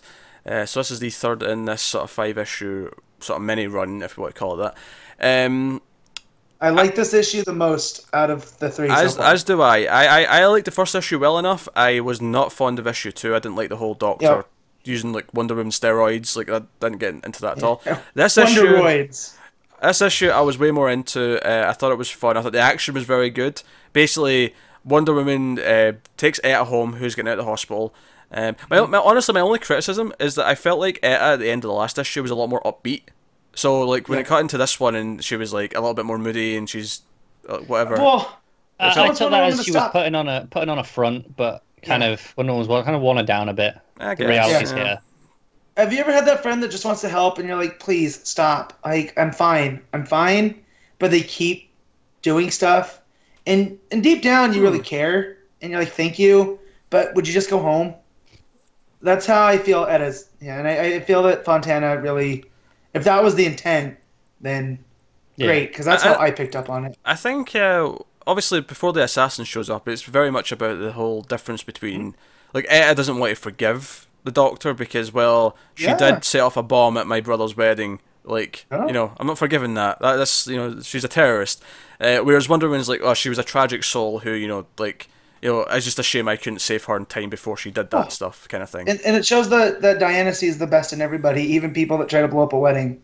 yeah. Yeah. Like, Uh, so no, so it's, it's interesting stuff. There. Uh, they, I actually really like the action because this sniper tries Mm-hmm. to take her out, and Diana like you know blocks the bullet, and jumps out the window with that big, gorgeous double page spread of her like jump, you know, flying up to the rooftop, flying up to him, Yeah. yeah. Yeah. and then she takes on the assassin, and they, they fight for a bit. And there's that, that great moment where the assassin's like, okay, you're fast enough to catch a bullet at that distance, but then she puts the gun right against her stomach, and she's like, yeah, but can you dodge this? And that's when you know the, the, the close up of the, the bullet hitting the gun, and you just you're just like, oh, it has just saved, her, he saved her, hasn't she? I, I think this Yeah. this issue redeems Etta. You know, like the end, the first issue, we were like, it was good, but Etta wasn't really the Etta Etta we just gotten off. used to. Whereas now here, it's like, no, Etta- Etta's back. Yeah, it feels more like Etta. Yeah. I mean, maybe you could almost write that first issue off as, oh, she's just giddy because she's got a wedding to go to. I, th- I think you have to. Yeah, Yeah. Really. that's the best I Yeah, can that's do for fine. you. Um, yeah, but that you know, this issue again, the the action sequence with her fighting the assassin, and and then finding out that the assassin's hemophilic. So when Wonder Woman punches her, eh, she's as good as killed her. Yeah, Yeah. Do, you know what I love about that? I love how the assassin's like, what are you trying to do? Kill me? I'm like, like you didn't know she was going to fight back. Yeah, You tried to assassinate her. exactly. But that's it. She tries to use it to get out of it. She's like, yeah, but how long have you got? And, and, and thinking that, you know, like she's she was obviously not expecting the last, so she was going to bluff it and go, not long. Yeah. But I don't Yeah. know. I, I think it's just her being evil. Yeah, and then uh, obviously there's the uh, the the ravens, which you know are the the messages from uh, From Apollo. Apollo, thank you. I couldn't remember the god. Yep. Um, so like, oh, there's more assassins coming, and it's like, no, I'm not letting you do this yourself. And even though she's got a walking stick, and she's like, she's loading her gun up, she's like, let's do this, and then they go out, and there's like five assassins, and that's the big cliffhanger. Uh, Yeah. I thought it was a fun issue. I thought the action was really well told. I was way more into it. I think the, the characterization of Etta was more on point. Uh, Wonder Woman was pretty on point. I actually I really like the opening scene where she, she actually goes to visit the uh, the grave of the, the Doctor. And it's this kind of Yeah. really bittersweet, sort of dark kind of scene because it's like, Yeah. yeah, she was a, a terrorist, but she's still kind of sadly trying to mourn her because that's who Wonder Woman is. So Yeah. Yeah. She's the best of us. Hmm. Because I know I wouldn't have. so uh, yeah, it's simple, straightforward to the point. But I- I'm looking forward to next. You know, I'll find off the assistants that Cheshire there. I see. is it? I yeah, don't- I- I Cheshire's there. don't have it open in front of me, but yeah, fair enough. Uh, And it looks like they're all female assassins. Hmm. it So does. that's Yeah. a cool touch. It's a cool That's cool. Touch. Uh, so that's simple, straight to the point. But the action was really good. Characters were on point. So uh, no, much stronger issue. Definitely the strongest of the three out of this Yeah. I little run. So lot, lot of fun. good stuff. Uh, so that'll take us on to Green Arrow number twenty nine. Benjamin Percy writing, Johnny Ferreyra on art. So all Ollie's in Gotham. Uh, he was in Metropolis uh, last issue. So he- he's went from Wonder Woman to Superman. Now he's to Batman, and obviously we'll talk Oh. about the end of this where he's where he's heading next and with who. Um, so once again, Ferreyra and the art is just kill. Do, you- do you know what I'm loving? His I'm, Batman is one of the best I've ever seen. I don't know if I'd go that far, Yeah. but I, I will say this: I love that he gives him proper ears. It's not these stupid little dinky things. No, no, he gives him Oh. proper Batman ears. I don't know that that first like you know when when you see Batman coming down, you know the cloak spread, and you can just see the Yep. purple against the green light of the background. Here- But, but even when you gonna see him in the reflection of the blood and you see the ears, like Yeah, that was one of my favorite Like- pages. Was like Bullock and that in the blood because it opens with like this this victim who's been killed in like an alleyway or something Mm-hmm. like that, and it's like Bullock's talking to the cop, and it's like in the the blood. Great page. As good as his Batman is, and I do love some of like you know Batman like going into the sewer, and it's like that. It's that side view where it's like almost like a cut up of the uh, Mm-hmm. the sewer, and you can see like the people in their basements on either side of the, the sewer entrance. Did you see the the artist chained to his table? Yeah, I saw that. That I That's was like, pretty funny. ah, is he telling us something? Right. All that was great. I do think though he draws Ollie better than he does Batman. I don't know if that may sound strange, but no, no, that that one where it's the reflection through the through the glass. Yeah. Yeah, Uh, it, it's again, it's just after the blood because it parallels with the red wine. the the, the two the two pages for me that really stuck out that I thought were great images, and they're both a Green Arrow. Is one he- so he basically infiltrates the Talons, and there's the, the panel of them taking off the mask, the Talon mask. I think that's a fantastic panel. Yeah. And then the other Yeah. one is basically the next page. I think it's the full page spread of him taking the full suit off, but it's like you know, and it's just he's in the shadows. You see the goatee, the green. It's just it's a beautiful page. Like it just, it, it just it works Oh so man, well. Fry is something else, isn't he? Yeah, the, the, art, the art was killing it this week uh, on Green Arrow. But I I really enjoy his Batman, and that should mean a lot coming from me. Mhm. You know. Um, So It's I think it's it's the way he plays with the cape. yeah, Well, it's exactly. yeah. It's it, lot Tim action. Sale does the same thing. Yeah, It's So uh, yeah, so, so basically the the there's, there's victims down here uh, in the tunnels of Gotham, and uh, Batman and Ollie basically run into each other. Ollie gets one of the Talons, and he's like questioning him, and he basically lets him hang as if he's going to let him die, and then Batman intervenes and like cuts the cuts the rope. And he's like, "I knew you were there, Batman. You were going to save him. It's fine." yeah. Uh, and you know, Batman's like, you know, people keep telling me you're not a murderer. Don't prove them wrong. like it's just Batman Yeah. being Batman. Uh, Yeah. But no, it's, it's Well, and I like that that Percy really highlighted the difference between Ollie and Bruce because that's one of the things that gets thrown out there a lot. That Green Arrow is just a lesser version of Batman, Mm. but here it, it really defined their characters. Where, you know, yeah. He he points out that you know Bruce pretends to be you know a playboy, but Playboy. Oliver actually was that, and it's the idea that Bruce has never really had that experience of being that person. It's just an Oh, act, yeah. whereas Oliver's actually had to overcome that Actually- and become a better person. I, I love that there's that, that big sort of page where they're arguing about like who they are, and Oliver says, like, if your family was anything like mine, you're you're better off without them. like, it's a really really dark line Yeah. actually, but it's, it's it just kind of It shows is. the difference. He's like, Br- Well, Bru- Bruce And is. we know his mom is the big bad waiting in the wings. yeah, he doesn't even know? that, but like Bru- Bruce, No. Bru- Bruce is a character who's defined because he had a good family and lost them. Oliver's is defined by the fact that he has a really shitty family, and while they've been absent for some time, they, their secrets keep coming up to bite him in the ass and keep causing trouble. I love the the layout of the panel. You know where he says that line where it's kind of the the outline of the bow, but then the the wings of the bat. That, that kind of defines the panel, and it's oh, it's something else. That Yeah. It's, it's, it's a statement that he's Batman's so good, but I actually I think I think I prefer his daytime Superman as opposed to his sewer Batman. Yeah, yeah, yeah. Either way, it's all good. It's all Yeah. good. Those- these I think, just- I think I prefer the full figure of Superman, but Batman's face and the mask. Mm-hmm. Okay. Like, I don't know. It's the way. It's the way Really he breaking it down the there. Connor. Yeah, nitty gritty. We're getting to the nitty gritty now. Yeah. Superman's like- chin is better than Batman's chin. But every time you have like the close up on the faces, that's when it's the best. I think. Uh, Other than like the the really silhouette shots, it's it's those like the the That's fair headshots that just look amazing. Okay. Uh, so yeah, basically they end up working together. He actually trusts them. As a burned, one of the burned men are down there, and they end up, you know, working together to save the, the you know, the innocent person and stop the bad guy. And like, you know, and again, much like Superman, it ends with them on a roof, uh, like doing their thing. Yeah, and I Uh, like these like, hey, yeah, you- you're supposed to be gone when I turn around, but you're you're, you're still there. Because he's got I know intel it. for him. He wants to help with these whole this Yeah. whole deal. Uh, and basically, he's tracked that what he's looking for is actually orbital. There's like a, a satellite or a space station that he needs to go to, and he's like, "Yeah, call a friend. You know, use a signal. Uh, Look, you know, I'm I'm telling you now, this is not the only reference this week, but the way he says uh, the, there's a, an eye in the sky, I'm calling it Brother Eye is coming up. Yeah. uh, probably. I don't know if this particular thing's a reference to it. I don't know the way eye in the sky is in bold. Uh, Sure, but I, I don't. I don't think he literally means brother eye though. Maybe not, but I, th- but I think I combine that with the other one this week, it's it's feeling like a hint. I'm with Connor on this. That it is. That's Brother Eye. Because Well, you, th- you think the Star nine, City. you think the nine circles con- using brother eye? I do because then that takes it out of Bruce Wayne. Because why would Bruce Wayne have, have created this stuff, right? What's that? So the Brother the Eye. Brother Eye, because that, that's Okay. traditionally what it is. It comes from Wayne Tech, and so. But if it's if it's the Ninth Circle corrupting Wayne Tech stuff in order to create Brother Eye, then In in the same way they just did with the sense. latest cop chips and, stuff. exactly. Oh, okay, these, these are fair points. Um, I just it's weird then that Batman would just let Ollie go and deal with it. Like, why why isn't Batman concerned that like his stuff's been taken?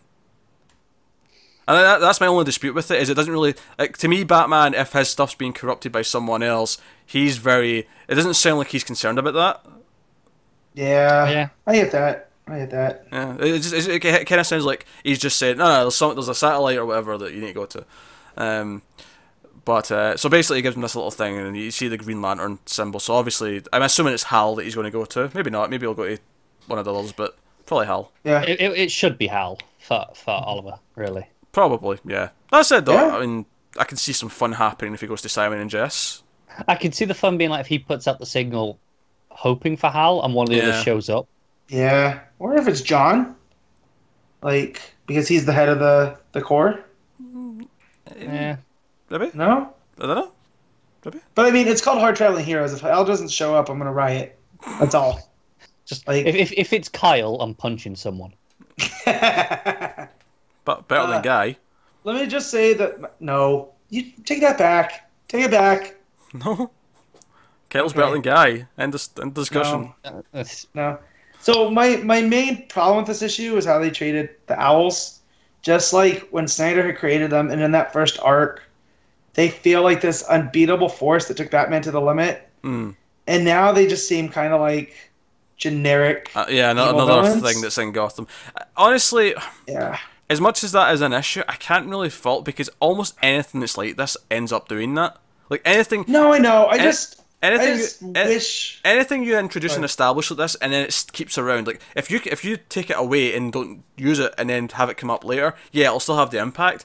But anything like this Yeah. where you establish that it's an ongoing thing that's always there, they can't always be the the biggest threat ever. They have to kind of become a bit more normal, or it just doesn't Well, work. no, but between this and that first Nightwing arc, Mm. I just they've been neutered big time. Like I, I think the, the way I'm looking at it is it the idea is before that they were so powerful because no one actually knew they existed, so the, the, mhm. the secrecy was their strength. also, but now that Batman, Batman's kind of shared it around, these people they know the owls are there, so they're not as big a threat even anymore. even before sharing it around, I think there's just an argument to be made that he weakened them anyway because he took you know extra Yeah, a members out of them, and whatnot.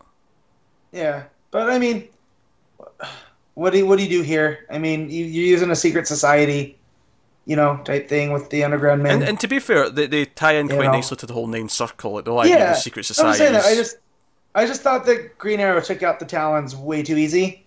You know what I mean? Like, because he he had to have taken them out in order to, you know, take the uniform yeah. and dress up.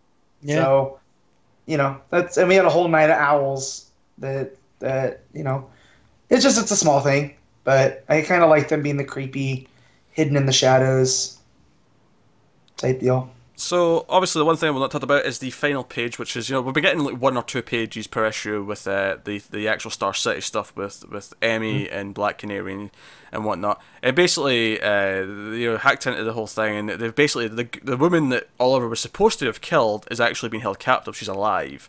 Uh, so they, they set Mhm. out to go and prove it to obviously get get him out get out of, out of harm's way. Get her? Yeah.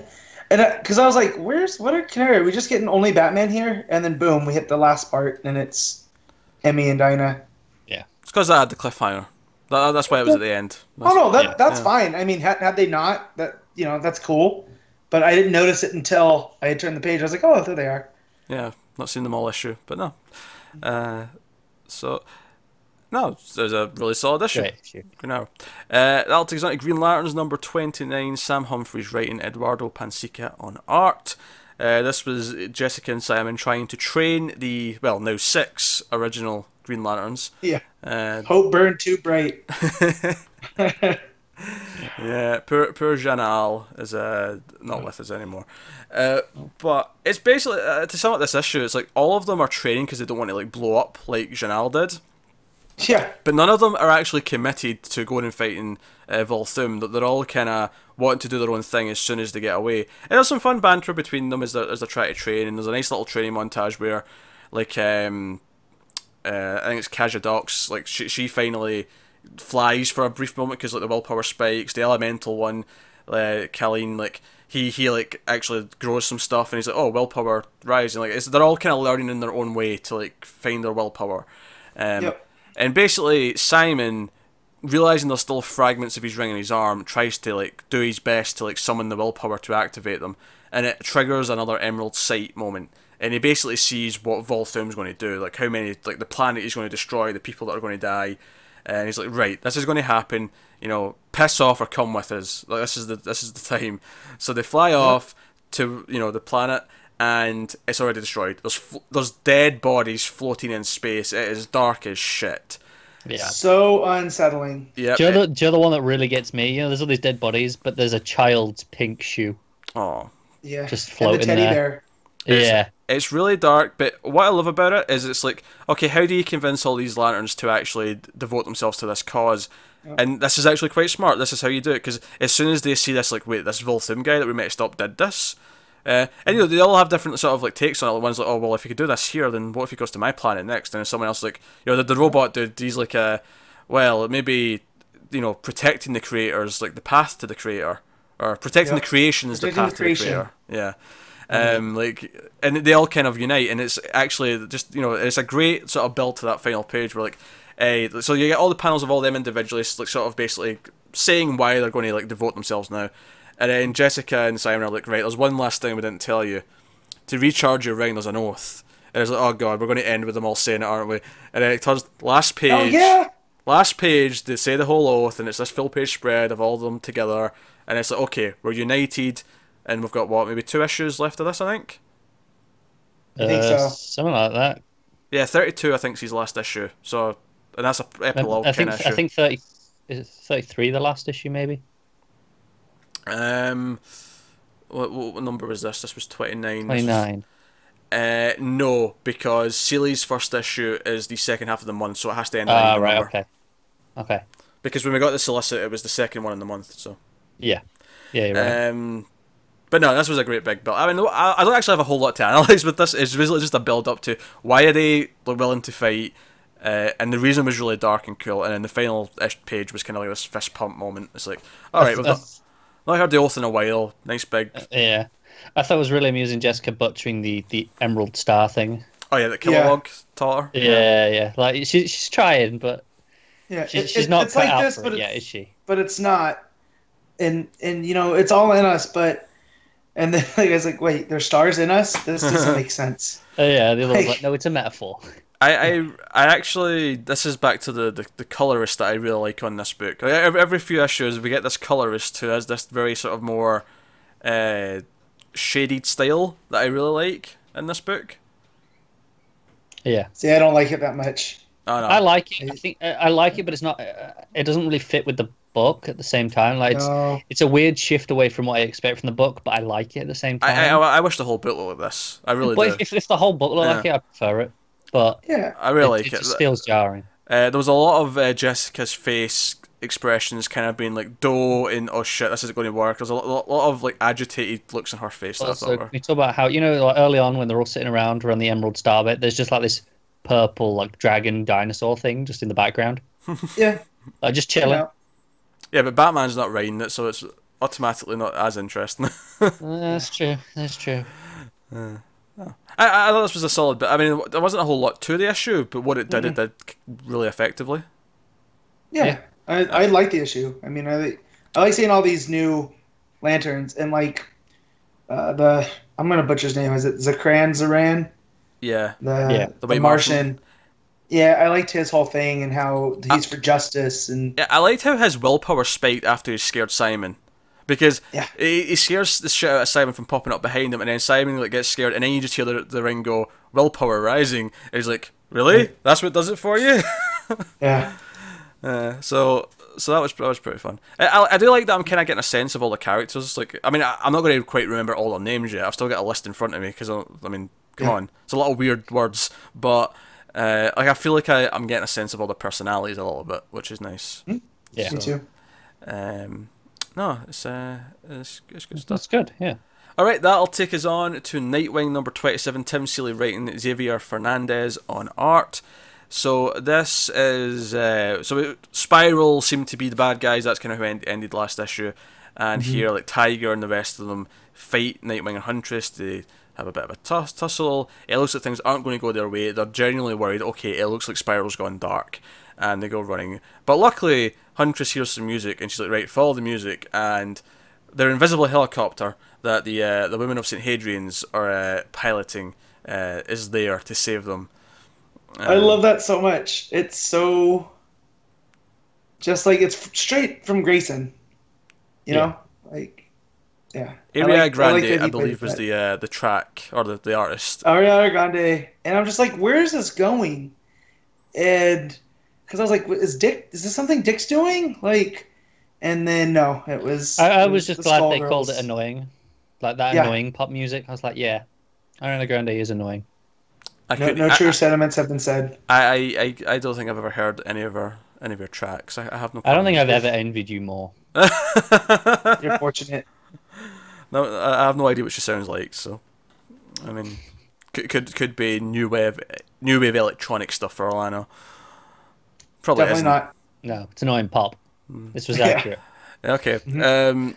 So Anyways, so basically, like, uh, the, the the ladies kind of explain that things have went dark and like their their fourth members went. And uh, forgive me if I, am not familiar with the names because I didn't read Grayson uh, past a couple of issues. So I, I I will go back and read it at some point. Okay, I'm not I'm not refusing, but uh, and it's like okay, we're actually worried that things have went bad, and they're like okay, well, they're all here, while they're regrouping, let's go back to the school. Let's go back to St Hadrian's. Uh, Probably my favorite thing in this book was the double page spread, and it was like uh, each panel was labeled as a class. And it was them Yep. sneaking into the, the building, so it was like, oh, it was, uh, gymnastics with laser avoidance and this and that, and it was just all these things. sneaking with with laser avoidance. Yeah, there was like two Like- laser avoidance ones. It was pretty funny. Yeah. Spelunking was one of them. Yeah, Uh, that's the other one. It was just a very creative page. It was a really fun way of like showing how hard it was to get in. Uh, with obviously Nightwing doing his narration and explaining kind of what's going through his head and, and whatnot. Can, can we just point out one of the classes is Cyber Arachnic Smashery? Uh, That, uh, that's a great I- class. I feel like I'd be great at that class. pu- punching robots, to, to put it in a more uh, layman's phrase. Spider shaped robots. Sp- sorry, But I spider like- shaped yeah. robots. I like that Helena turns to him and says that, "Oh look, I was you were a superhero teaching me how to be a spy, and now it's the reverse. She's a spy being taught to be a superhero." Hmm. I thought that was a nice touch. In her relation to what had happened at St. Hadrian's, because she left to go join Birds of Prey on a, on a revenge kick, you know, Yeah, and, and, and now she feels responsible. and Nightwing's feeling guilty about Giz and everything that's happened because of him. Yep. Uh, and then it was no snap out of it. We need to do something about it. And they eventually Mm-hmm. get to like Tiger, but he, like he like holograms out the way, and then it's revealed at the end that he's not actually been fighting Tiger. The real Tiger's actually strapped up to like a you know a wall. He's he's, he's held prisoner. And how does he greet him? I can't You remember. Idiot. Uh, there you go. Yeah. Class, classic Tiger. Uh, which, Because he he says that man, Tiger's off his game because he should have called me an idiot by now, and that was like the first clue that something wasn't right. yeah, which which begs the question: Who is the fake Tiger? Who who's wearing the, the, the fancy mask? Well, judging from spot from reading Grayson, that whole story built to I forget the character's name, but it was the original Spiral founder, and it had to do with Ouroboros Oh. and ch- trying to make a host out of uh, Dick or Helena, and it looks like the mission was accomplished, and they made a host out of somebody. I mean, no, it's not Tiger because Tiger's you know chained up. So Ouroboros. I, I just think of Resident Evil 5 when I hear that word. gotcha. I didn't even know it was a Resident Evil thing.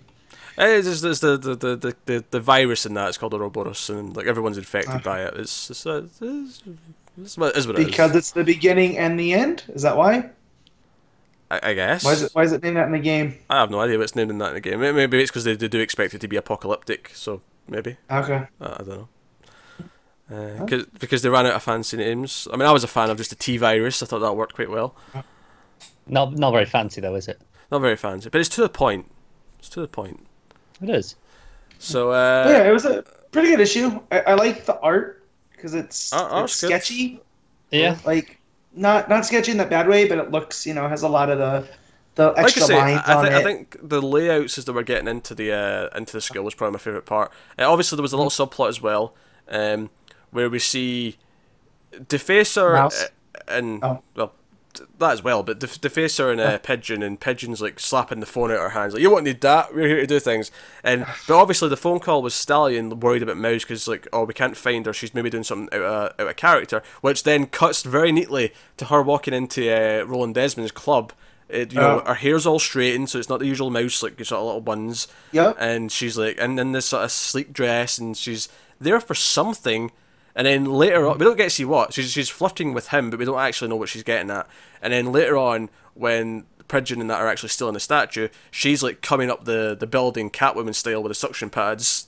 Again, who Yeah. knows what she's doing, but she's up to something. They also introduced, I think they introduced to here that she was trained by Catwoman, which I Yeah. think is hilarious because it's Catwoman and Mouse. Like, you know, It's true.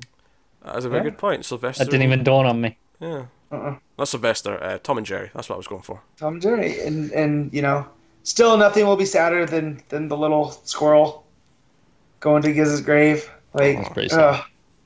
right? That. But but here they rebounded that with her like taking action because we really haven't seen her do anything but play off of Giz. Hmm. You know, Right. like she showed up to the meetings and we know she has a That's it. We know, we know they're all there for a reason, but we don't yeah, really see. We've not seen many of them actually do anything. No, I mean I- I've seen No. some of Stallion in uh, the original Nightwing stuff because I read the second trade of that recently, Yeah. and he he pops up in that as a as, as, as his villain self, like doing what he was, you know, Yeah. what he pre- presumably was in this continuity Magic. doing before as well.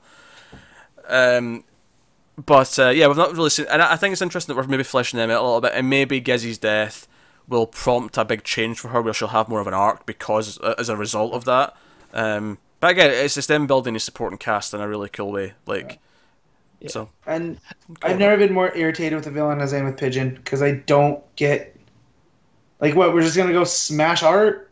I, yeah, I feel Like- like I feel like she's kind of one of these hipster villains who's like, I want to be a political activist, but all I'm really doing is being a graffiti. See, I, I think there's going to be more to it, and that's kind of just the front almost. Maybe. I hope because I like Defacer. I like Shawn a lot, and I feel like part of her plan is she's going undercover with Pigeon Yeah. to prove that Pigeon really hasn't changed, and she hmm. has. So, but just like this whole, I hope so, because I'm remember gonna the fly up and remember the complaint from last issue was that her decision to then go with her felt really abrupt and didn't really feel justified. So I'm hoping it's an undercover thing, but I, I do think ultimately this this issue kind of felt like oh, it's just the next chapter in the story, which is fine. Yeah, Like, it was still an enjoyable read, but I don't think it had a lot of things for just on its own. no, it wasn't monumental. No. It was just it was just a fun next chapter. Yeah. Yeah, no, Yeah. that's okay. There's nothing wrong with that. Oh, it is. And it, I- they've got to happen at some point. I feel like you get more out of it if you have read Grayson with the majority of the spiral stuff here. I, I do think Definitely. the uh, the the St Hadrian's girls, like, I, I thought they were interesting. Like they had a cool look to them. Yeah, they're they're one of my favorite parts of that because they Dick's teaching there, as like he brings up, he was the gym teacher, and they all can't get over how good looking he is, and so they end up kind of going on an adventure with him as the Skullgirls as he's Nightwing, and they're kind of like, wow, his butt's kind of familiar. So there's that old good old Grayson joke. but yeah, they pop in and out of Grayson, and they're are really cool because they're all the like they're aristocrats, like their family are all well to do, Mm. but to give them purpose, they send them to the school and they learn to be like like not quite spies, but as I said, bodyguards and, and whatnot. So it's it's a fun comic book. It's not quite a trope, but a little thing, and I think you'd enjoy it just for the Skullgirls because I know how you feel about Well, You know. rephrase that a bit. Come on now. Well, because like you like Cassandra Cain and Stephanie Brown, you know, Right, okay. they have that kind of vibe Right. to them. Just, yeah, just, just think about how you said that for a second. I think you I know would enjoy I did, that because you like rebound, schoolgirls. well, no, I, I know, and that's why I left it there because it was Just, funny. I but- just, I'm not I- Bruce Timm, okay? Let's not go down that path. No. I, I do think Grayson is really underrated as a run. it and- I think it's anyone who's reading Nightwing and didn't read it, it's well worth going back Which and checking ac- out because it adds actu- a lot. Which actually reminds me, uh, one of the editor's notes in this was uh, "Be a cool kid and go read Grayson." Was one of the editor's notes. Yeah, be like me and Connor. Go Well, there's, there's a cool omnibus coming up soon, so just just Yeah. grab yourself that. Problem solved. And and there are, I'm not gonna lie, there are some issues that are kind of tough, but the good more than outweigh the bad. Yeah, I think Like you get I think I got through like six or seven, and there was an annual around then, and I think I thought Yeah. the annual was a slog, and I think I just kind of lost interest and What- never came was the back. annual? Was that the one where he goes uh, to to Gotham I can't remember. and I like really Batgirl sees him as and and you have the butt joke basically where she's like, Yeah. I think I recognize that butt. I can't Yeah. remember. I have no idea what it was. I, I, I have vague. I have memories of Midnighter in the first arc, and I have memories of the girls chasing him over the rooftops of the school for one Yeah. issue. It's pretty great. It's fun. But uh, I, I, I, I, I, I didn't get there's much further one of my past that. favorite stories that that came out of one of the annuals where it's him and Superman, and they're they're recounting like their first adventure together, and it just at that time there was a dearth of good Superman stories, so it really stood out Yeah. when there and and then there's another one that played with the Irish mythology of Finn McCool, and I thought that was great as well. It was just it was Seeley and King just having a lot of fun with the character, and now it's it's like I always gave a lot of the credit to the to the spy stuff with King because clearly his Yeah. his background, but now I'm thinking, oh no, Seeley's just as adept at telling spy stuff. I'm I'm just waiting for Nightwing to start singing his, his theme song again. That's all I'm waiting on. To, to the tune of 007. Exactly. Needs to happen. With that I think we just killed Yeah. Pete. Yeah. with, with that said, gist. I think we'll move on to Batwoman number six, uh, Margaret Bennett and James Hmm. Tynion the fourth. It's his last issue, by the way. But after this, it'll be Bennett on her own, uh, and then Yeah. uh, Renato Arlem on art. Uh, which I have a what? subtitle for the story. I'm gonna say it real quick. Okay, go on. Yeah. Well, it's called Pax Batmana. Yeah. I like to call it Days of Future Bats. Oh, very good. Oh, that's very, good. Very good. Um, so I will say first thing about the art. The art's not bad, right? But because it's after Epting, and who did the last issue? Uh, who was it? I don't know. It was, know- it was really pretty. we have, was, was Stephanie Hans the last one? Yeah, yeah, yeah. It was because it's just been it's just been Epting then. then- Yeah.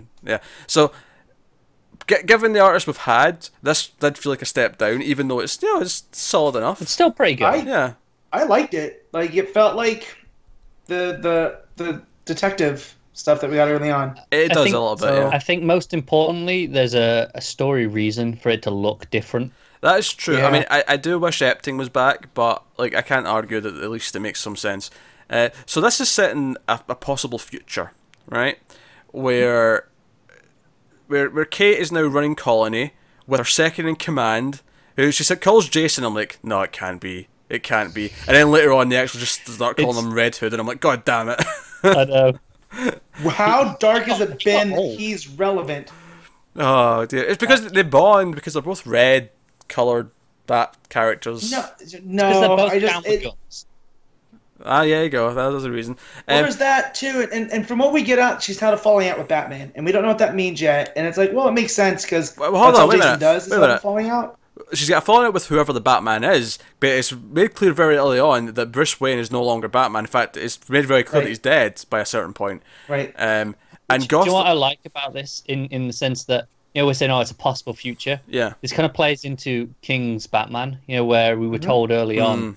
at the end of the, I think it was the end of the first arc that Bruce Bruce Wayne will die. It's like this Yeah. feels like it could still be you know, part of that story. It could lead to it that. could do actually. Um, so so Gotham's changed. Like whoever Batman is, because I'm I'm I'm keeping it secret just now because it reveals it later on in the issue. But whoever Batman is, I'll I did actually guess it. I want to say that my first guess was correct. Well, Mine was mine was not because I thought, and I, it still might be true, but we'll get there at the end. Oh, okay, okay, fair enough. Um, so whoever Batman is, he has now he's become a bit more fascist and militaristic. He's got an army of Batmen who have got guns and shit, and uh, they have the old city, and then there's like Free Gotham or whatever it's called, which is like the sort of the almost like the neutralized or the demilitarized zone that's like neutral Yeah. and gets like some sort of like leeway with having people coming in and out. But there's a truce. Yeah. Like the, the colony cannot. b- They can't go approach it. there, and free Yeah. free Gotham can't go there. But nothing can happen in free Gotham Yeah. without first permission from the rest of Gotham. So and yeah, So so so the colony ship apparently has put out some warning shots to try and draw out Batman that's not worked. So Kate goes down and we find out that Renee Montoya is the commissioner of Gotham, which is pretty cool. Who's also older. They Yeah. have they have a kind of sweet moment. You know, they kind of they have a bit of a smooch and all the rest of it. Uh, but that's when we get that great shot of like you, you think it's Batman in the window with a silhouette, but it's actually these like bat soldiers uh, who come Yep. coming in, and we get that nice big two page layout of them like you know Montoya and Kate just beating the shit out of all these these bat Yep. soldiers and whatnot. Uh, but then Montoya does get shot, and Kate like has to like you know so it's, it's on the flesh when you're going to survive, you're going to survive, and like, that's kind of the end of the issue. It's her picking her up and being like, Tim Drake will pay for this, and that's like oh shit, Tim Drake is the is the for some reason the evil, but unless Matt's theory, whatever it is, what- what's your theory? So, as soon as I saw the Batman stuff Mm. and he's been weaponized, I thought, well, who would have had a falling out with the colony, but also kind of had an admiration of Batman? And I went to that little shit, Ulysses. okay, you think he's just claiming Right? to be Tim Drake? I think he's claiming to be Tim Drake because right now That was his thing. He took Tim's armor, Mm. didn't he? Yeah, he, he, did. did. That's a very good point. And so in this continuity, Tim Drake's still dead, as far as we know, right? So unless there's a, a Well, I mean, See, because it's set in the future, I assumed you can just assume they've got Tim back because we're all- know he's not. Right. Yeah, because we're already setting up. I mean, it's not even just that we know that he's alive. We're already setting up that Right. Batman knows he's alive now. So it feels kind of weird if we're going in that assumption that he may still be But dead. what I'm just saying is that leaves room for an imposter Tim, right? To, eh, to come sure. in, and not, I'm not saying that's where the detective story is heading I want. whatsoever. It well it depends I what don't think they're doing. Because part of me thinks it's more interesting if it is Tim. Because then it's like, okay, why is Tim like this? What what ma- what changed? What made him do this? Right, and and obviously Tim is the he is the successor to Batman. So He is the, the way that but he's taken it and then perverted it is interesting. I think. Yeah, um, it because is, but him being my favorite Robin, this really Yeah, Kills me. it's supposed to upset you, man. That's the point. It's like, no, this is I, wrong. I get that. I feel it in my veins. And I- I also, get that, but at the again, same this, time- this here is the other brother eye reference. It is, Yeah. yes. Brother Eye factor in here, yeah. This Mentions this Brother one's Eye. much clearer, surely. Yeah, because he, yeah, he, he calls just- it Brother Eye, or whoever mentions it calls it Brother Eye, and it's- it's Batman's using it to mm. spy on people and whatnot.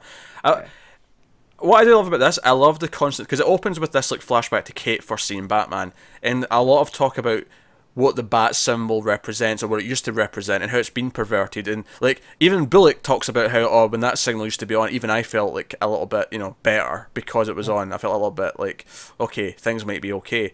Um, he was comforted by it. Renee talks about how it used to feel better. Kate wants to and it's funny that Kate's the one who wants to like save it because obviously it means something to her because she became Batwoman but she's the one who's been a bit more loosey goosey with maybe you know I will use guns. I, I will be a little bit more Yeah. you know rule breaking. She has her own interpretation of the symbol. yeah Well, she's much more of a soldier than anybody else. But- even even Tim. But it means You know? something to her, like to, to where that symbol Yeah. does actually matter, and she still kind of has a version of it on her on her suit. Yeah. Um, and I I think it's interesting just talking about how like I liked it from the perspective of making us care about it as a as a as a reader. They're saying, okay, this story's about someone took the symbol of the bat and perverted it, so now we are rooting for Kate to try and make it mean something again. I think it's literally like her version of the symbol that, that she has on here is literally broken up into segments, Hmm. Yeah, yeah. and it's the idea that you got to you got to make it whole again. Yeah, got to put it back together.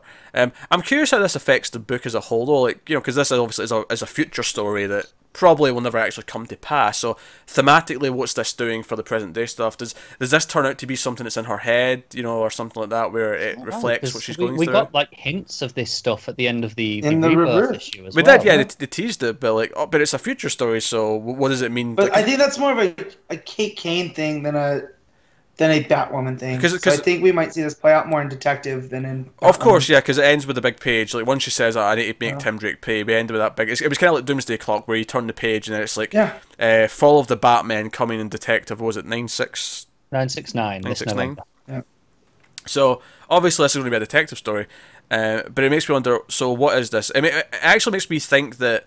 And if, if it's going to be a detective story, this is like a tease that makes us think it's the future. But in detective, it's actually like a maybe like a, a virtual reality or a, a magical thing where they've all went to an alternate reality or so, you know something like that, where Yeah. There'll no, actually be I, a reason for I for really it. think we keep saying Tinian is writing, and I know it's Tynion, but I'm sticking to my guns. Tinian. no. uh, that he writes the best X Men comics right now, and I definitely feel the influence of Days of Future Past. So I feel like maybe, It's a future, but they'll fix it. yeah. So I think that this Kate comes to the past, like in Days of Future Past, but our Kate goes to the future. So like they, they do a temporal swap because they can't. So we Oh, get maybe. both sides know. of the story. Well, here, here's what's interesting actually. The fact that this arc seems to take place right after A Lonely Place of Living. So I think it's mm-hmm. very interesting that this is going to take place in Detective right after Tim comes back. Yeah. Yeah. Yep. So obviously, whatever Tim's went through might be the catalyst that starts to change, Yeah. and maybe that's why. Let's say future Kate has to come back and like stop him from being what he becomes. It's because she needs to inter- intervene at that point because that's when he's Yep. just went through his it's- ordeal. I think it's the idea that if this is Tim, it's whatever that that he went through you know, while he was a, a captive, has Right. changed him. Yeah. And what what affected him so much that he became this? Uh, that's, that's why I'm saying it's interesting. It takes place right after he comes back. Alternatively, Yeah. What is he protecting against? What does he know? Right. There's Oh, a- yeah, if he's good point. doing this, there's Yeah. a reason. It's because he think presumably he thinks there's something to protect against. Like, why is he keeping Gotham safe in, in his vision? I'm curious. Uh, I- I'm assuming that Batwoman goes back to a regular issue next month. I'm not sure about that though. Yeah. I think so because it just Yeah. says next in Batwoman Seven, Fear and Loathing. So- Yeah. sounds normal. Yeah. As much as I enjoy Batwoman, That's I that sounds this normal for Batwoman. more- Fear and loathing. That's just normal for Batwoman. I think it kind of is though, isn't it? But uh, as I was saying, I, I've enjoyed Batwoman. It's been fun. It's got the Epting art, but the story was starting to lose me with Safiyah and and you know the the Twins Corporation that I can't remember, uh, Collie Corp, because Can't So- remember it. Calicorp. it just I always remember Kali Ma, Temple of Doom, and then it comes. But Of course. so I Yeah. liked I liked this break of it because I was sick of the smugglers. Kind of just like I don't care that much, and now it's kind of we're going back to the smugglers, but it's new. Well, this was like a yeah. Well, well, palate cleanser. well, well, this is uh, the weird thing is that me and Connor have definitely been enjoying it more than you. I think. Like we've been a lot more Mhm. into the story. Uh, but I still enjoyed this issue because I actually like. I wasn't sure how I felt about this. Like you know, when we saw that panel back in Rebirth issue, and it was Oh, you know, yeah. I- future I- Kate's the head, head of the colony. I'm like, ah, really? But now that it does feel like it's going to be their days of future bats, to to, to use Matt's Yeah. phrase, um, I'm like, you know what? No, I'm actually digging this. I'm curious as to where this goes now. I, I, I love this issue because it was Yeah. not what did I I. expected. Like like Matt says, it kind of was a palate cleanser. I was enjoying that stuff anyway, but this was so different. But it, and it worked so well as just a single I- I think- contained issue. do you know what I It's like, think Oh, wor- this is great. Do you know what I think worked about it so well for me? Is it so often when you get these weird future stories or alternate realities, it feels so different. But I think what grounded this and made it feel like it had the heart for me as a Batman, you know, family fan, is all that talk about the symbol used to mean this. It's the idea that someone cares that it's not the right way. Like, even stuff Yeah. like Kate and Renee having their relationship. Yeah. you know, like that's that's what makes it feel real. yeah, it's the hearts there. Because I, th- I I think my big problem when they do these alternate things, or when you make Captain America th- the Nazi, and it feels like for shock value, you can't really feel the, the true story coming through yet. Whereas here, right from the get go, I'm like, okay, no, the bat meant something, and the characters care that it's being perverted. They care that something's Yeah. wrong, and they want to fix it. Right, Like, and it puts them in for the same side as me yeah. as a reader. Well, yeah, and, and the problem with what they do with Captain America is Captain America kind of means the same thing to everybody, but the symbol of the bat means something different to each member of the Bat family. Hmm. You know, so to Jason it means completely something else, and maybe that's why he's teamed with her to try to take it back. Yeah. And, And even as bad as I mean, Tim's got an army, and that feels wrong, and certainly the the, Yeah. the condition Gotham's in feels bad. Still not quite a Nazi. no, he's definitely a fascist though, with Jack it, does, it does feel and- fascisty, but Oh, sure. yeah, But, But we haven't but seen him those round are kind of anyone the best yet. dystopias. yeah. not yet. We'll see how it goes. Not. I said, yeah, we don't know where this story's going. We don't, we don't, we don't. But at, at least But, but also keep your eyes peeled for Ulysses. I'm, I'm calling it now, as we record. What what episode is this, Pete? 65. 65. So, Comics from Multiverse 65. If Ulysses shows up, you can call back here. Okay. Uh, well, obviously we, we all like that issue a lot. So uh, Yep. good stuff. Good, good stuff. Um, that'll take us on to Super Sons number seven. Peter J. Tomasi writing, Jorge Jimenez on art. So this is the second part of this two-part uh, sort of Teen Titans story. Uh, I think the last issue, I think we incorrectly, or at least I incorrectly, thought all of them had aged at the end, but it was just Uh, Robin. yeah. Or did we correct that on the issue? I can't remember. That may have been. A, I'm a- sure we brought it up in it. yeah, maybe that was a conversation point at the time. I can't remember. But at least a in my month ago. Can't remember. yeah, in my in my memory, I think I remembered them all going old. So when it was like, oh, it's just Robin. Okay, it's just it's just Damian. Right, fine. Um, I mainly remember Damian becoming his true self. Yeah. That's how I thought of it. oh my, I was like the comedy at the start of this issue with uh, like, okay, we need to go and do something with the villains and get Damian his youth back. Where is he? He's in the toilet. He's old, and then he comes out. He's like, right, it's time to go. And then he walks, and it's just a great page, which is just this eight-panel layout, and he just walks back, and he's like, not a word, John, not a word. Not a word. This was such also him and for every two steps they take forward, John and Damian, they regress another four because John gets to prove himself with the Titans, and the Titans are like, we like having him around, Yeah, like and he's a good kid. Like it's he's not Damian. It's, it's a, And a- then- A- Aqualad being like a. Uh, we, we need to get as one of those super boys. Like when he sees him use the heat vision, he's like, we, need, we need one of these guys. This is a good. This is good. Yeah. Let's have one. and and I feel like Damian takes that to heart, and so he becomes even a bigger jerk to John by the end. Because see, see the because obviously it, it lets him come because as he says he's too old to care, and then there's that fun joke where he's like Titans. No, no, I'm still the team leader. I'll say Titans together. He's like Titans, Yeah. and then he's like he gets confused because he's old, and John's like together. Yeah, Yeah. So it's it's, it's good stuff. He's But it- clearly it's at the end. I was like, after everything's happened, and everyone's complimenting him, like, uh, you know, Starfire, like, you know, Yeah. squeezes his cheek and he's like, oh, he's Yeah. adorable and he's, he's really useful in a fight. Um, and he's like, he, he all he's all blushing, and then Raven's like, oh no, you're welcome to Teen Titans anytime. You're, you're you're good at what you do, blah blah blah. Yeah. And he that nice big panel where his eyes are just like sparkling because he's like just wide eyes. He's just he's he's amazed that he's getting all these compliments. And then Damian just has to butt in and go, her father's like an evil demon god, just so you know. yeah he's a a, a satanic demigod. Yeah, that, that's what it was. Yeah, that was the that was the line. Yeah. But it is it cracked me up so much. It was just him. And by the way, I like that the villain of this turned out to basically be like Rita Repulsa's like clay monster guy yeah, because Yeah. Mister, the, the, it. yeah, the, the villains were all made out of like clay because a version of him from another universe opened a portal. and- multiverse. yeah. Um, Yeah. really big and wacky, but I actually it was fun enough and stupid enough that I, I kind of liked it. Yeah, well, and they, they were clay villains, so like when they got soaked in water, they started to decompose. Simple enough. And Mm.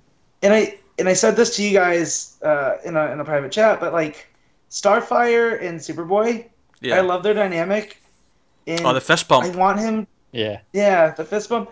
I want him to have a schoolboy crush on her, and Oh, her I'm just sure have he to does. do the, yeah, like like the older babysitter, just kind of like, Or maybe actually, I can oh, see it- that's cute.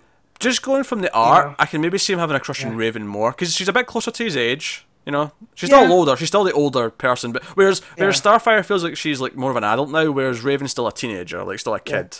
Well, and that's why I liked it because he would, you know, he's Superboy. He can do all this stuff, but he's not gonna crack that because he's Superboy and she's an adult. You know what I mean? Like, Yeah. yeah, I get it. I And it get was it. just- It was sweet. I, I- I think I just like the idea of him having a crush on Raven because Raven's so dark and like broody. Yeah. and it's it's like the, it's almost like he has a crush on like a lady Batman, almost kind of idea. Yeah. Um, it- yeah. Yeah. So I don't know. But yeah. Uh, And Uh, it Well, his was fun. fun dynamic with stuff, the? Titans, I appreciated. You know, like, I, don't, I don't think but there's a Beast Boy had said something about him yeah, I, too. I don't nice. think there's a single line of dialogue in this issue that didn't make me smile. Yeah, Right, and, and it makes you go, what the hell happened to Tomasi on those last issues of Superman? Mm, I don't know. Because Uh, he pulls out this, and it's fantastic. Is it is it yeah. Gleason? Is it, was. it's Gleason's fault. Tomasi on his own. He's flying high. Gleason though he's yeah, dragging him he, down. Uh, his heart was in the right place in the Superman issues, but the It was, execution yeah. was, severely lacking. Right, so, right, but but like Pete said here, like it was the dialogue that was great. Yeah. and that Yeah. was the problem with those Superman issues. So it's just Exactly. it's just strange. It is, it is a bit strange. I, I, I don't know. I mean, I mean, I was just joking about Gleason dragging him down, but maybe in that case, Oh. Gleason was the one who was more for all this, you know, textbook stuff. So I don't know. I just want to say I, I love the names of this. uh, So this art was called Planet of the Capes, and then Yeah. next is Cape shall not kill Cape. yeah. I was like, oh, that's that's really great. Well, and we get the whole so that that magician, I'm sorry. The magician- cracking you know, I I'm don't. trying I, to focus, but Pete's dying. I, I just, I, I wanted to say that I never noticed. I noticed the title at the end for the next one. I never noticed Yeah. the, the title of this one. Oh, right. Continue. all choked up. so this this hits me hard. It hits me hard. this magician gets this magic clay and without like hesitation decides to sculpt these villains. And i was just like well that's pretty trusting for you to be just a stage magician. And then it looks like there's more at play going on here towards the end. Yeah, because another hole opens up Tit- Titans leave. It's just the kids on their own afterwards, and you know, again, some more fun banter. Damian's like, "Oh, I'm going to send this back to my lab," and he's like, "You mean Batman's lab? I use it more than he does now. yeah It's my lab." Oh. Oh, it's good stuff. Uh, but that, this portal opens up behind him, and something's coming out, and Yep. cl- Yeah. you know, End of the book. See, see you next month. But yeah, this was a super fun issue. Like, I actually, as much like part of me almost just wants like this to turn into a Teen Titans book, and just have I, I want John to just join the Titans. So Yeah. have both. yeah, yeah, absolutely. Give us both. Why not? Uh, Yep.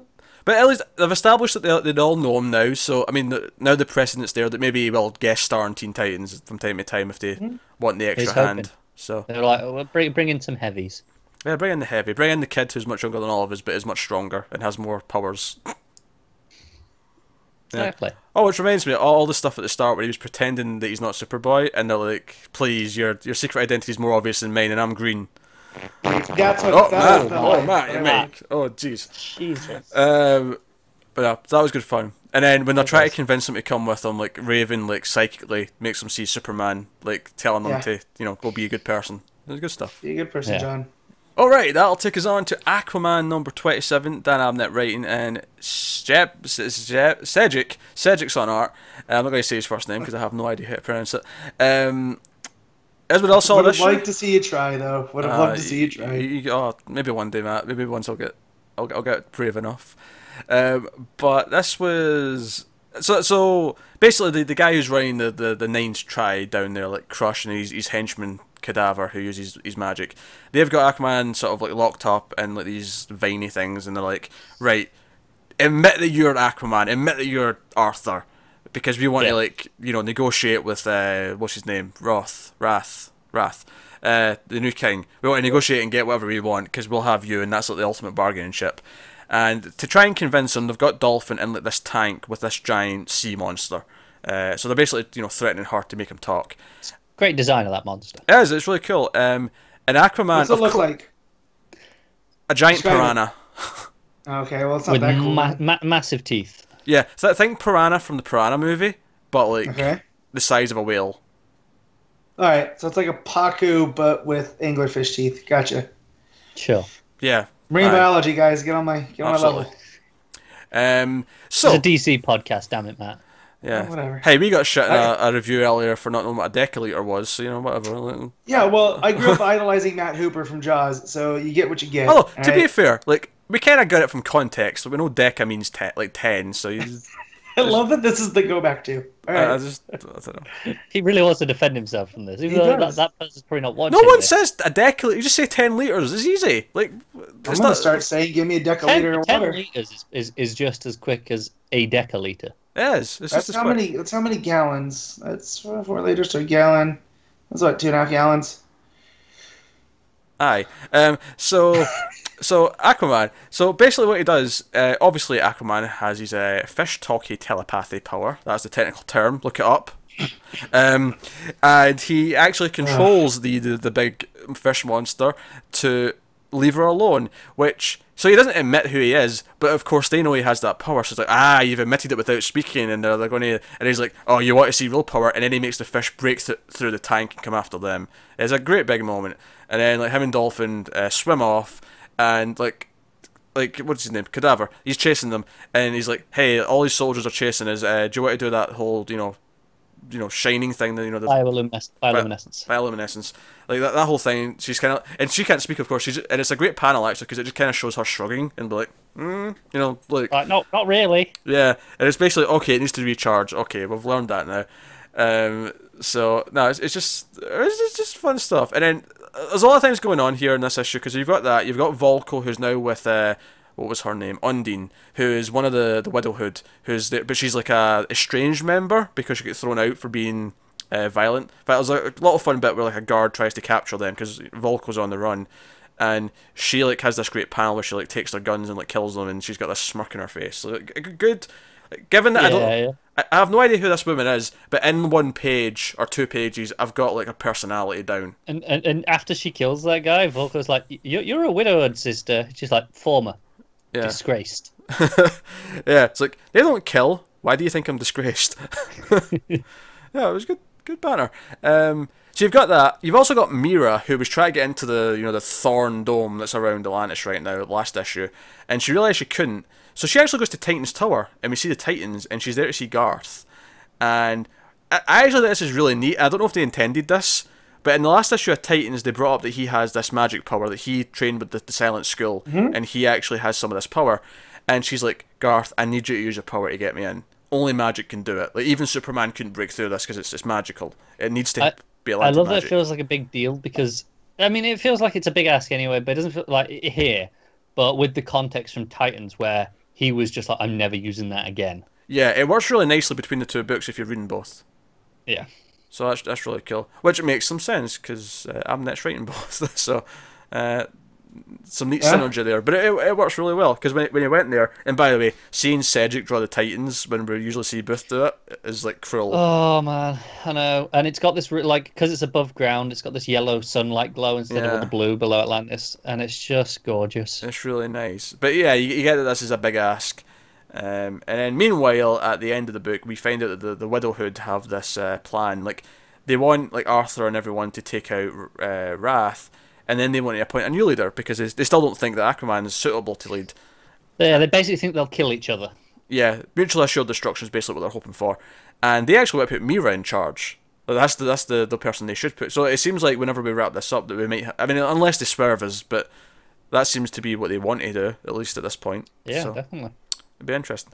No, I, I, I, I'm really digging the Aquaman arc. I have to say, like, um, yeah, it's really good. I'm, I'm loving. Like, I feel like one of the big things that I praised when I talked about the issues last month was that I feel like it's really building a supporting cast now, and I feel like this character, like Undine, Dolphin, I feel like these people are characters. I know people who are in Atlantis now and live in the the, the city, you know, Right, as characters. like we we get a sense of the city. Like obviously Yeah. we've seen the night stuff now. We we're kind of getting used to that. that this crime we- we boss get- leader guy, you know, right, uh, we're, we're used to Crush. seeing the throne level throne level stuff, but we see like the fifth level stuff with the Vulko. Yeah, like we're getting a sense of the world now. It's actually building everything beyond just the oh, it exists underneath us, but we never actually go down there and really visit it. Yeah, And I like that. It's giving it a really unique setting, and I'm I'm liking what it's building up. I like that Mera on the outside is going to others for help. She's going to other Atlantean characters. It makes sense that Garth should, you know, uh, cameo from time to time. Wouldn't surprise me if we get uh, Jackson from Teen Titans at some point as well. Maybe Mera might train him because he needs help with these, Well, these water powers. His mom's from Xebel, and so is Yeah? Mera, so yeah, that makes sense. Yeah, they can have a nice little. We need an Aqua family book now. There, there we got. We got two Aqua lads. We got Aquaman and Mera. We have uh, uh, Dolphin. Like we got a whole whole whole squad of them now. Wow. Why I love DC is the legacies there. Like Aqua Force, we'll call it. Aquaforce 5.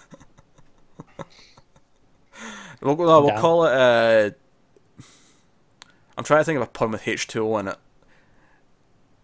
H2 Woe. Uh, I don't know. Uh, no, Aquaman's uh, really good though. Uh, obviously, the art is, is is gorgeous. The expressions, the just the, the detail. The I've never been so happy to see things underwater uh, than I have been with Sejic doing it. it's a strange sentence. You know what I mean? Come on now. I d- yeah. I, I- I think I was just like you know Aquaman art looks so similar for a long time. Uh, that I really appreciate this has a different look to it. It's kind of like how in Green Lanterns I was kind of sick of that just that bright green all the time. That when there's a different colorist on it, I'm like, yeah, this is different. I like this. Uh, Yeah. Obviously, this has the benefit of being more consistent because it's a monthly book, so he's been on all the issues so far. Uh, Yeah. And I really hope he stays beyond this arc. I hope this is a permanent thing for a while. I, I really hope so because it'll feel like a step down if we move back. To, It will. Uh, unless, unless was they get some other superstar who's really good and unique. Uh, but if we move back to whoever it was before, it will feel like a step down. it will. Yeah. And it's not that they were bad. Like, No, it the wasn't, The art no. was not bad before, but What if you guys get Brett Booth on Aquaman next? Well, it depends. Do we, that mean I get drop Sejic it. on Titans? Uh, maybe. Because I, I, I could make that sacri- I mean, it depends. If, the- if the writing's still good in Aquaman, it'd be a shame because he'd have shitty art with, with the good writing. But, Yeah. yeah.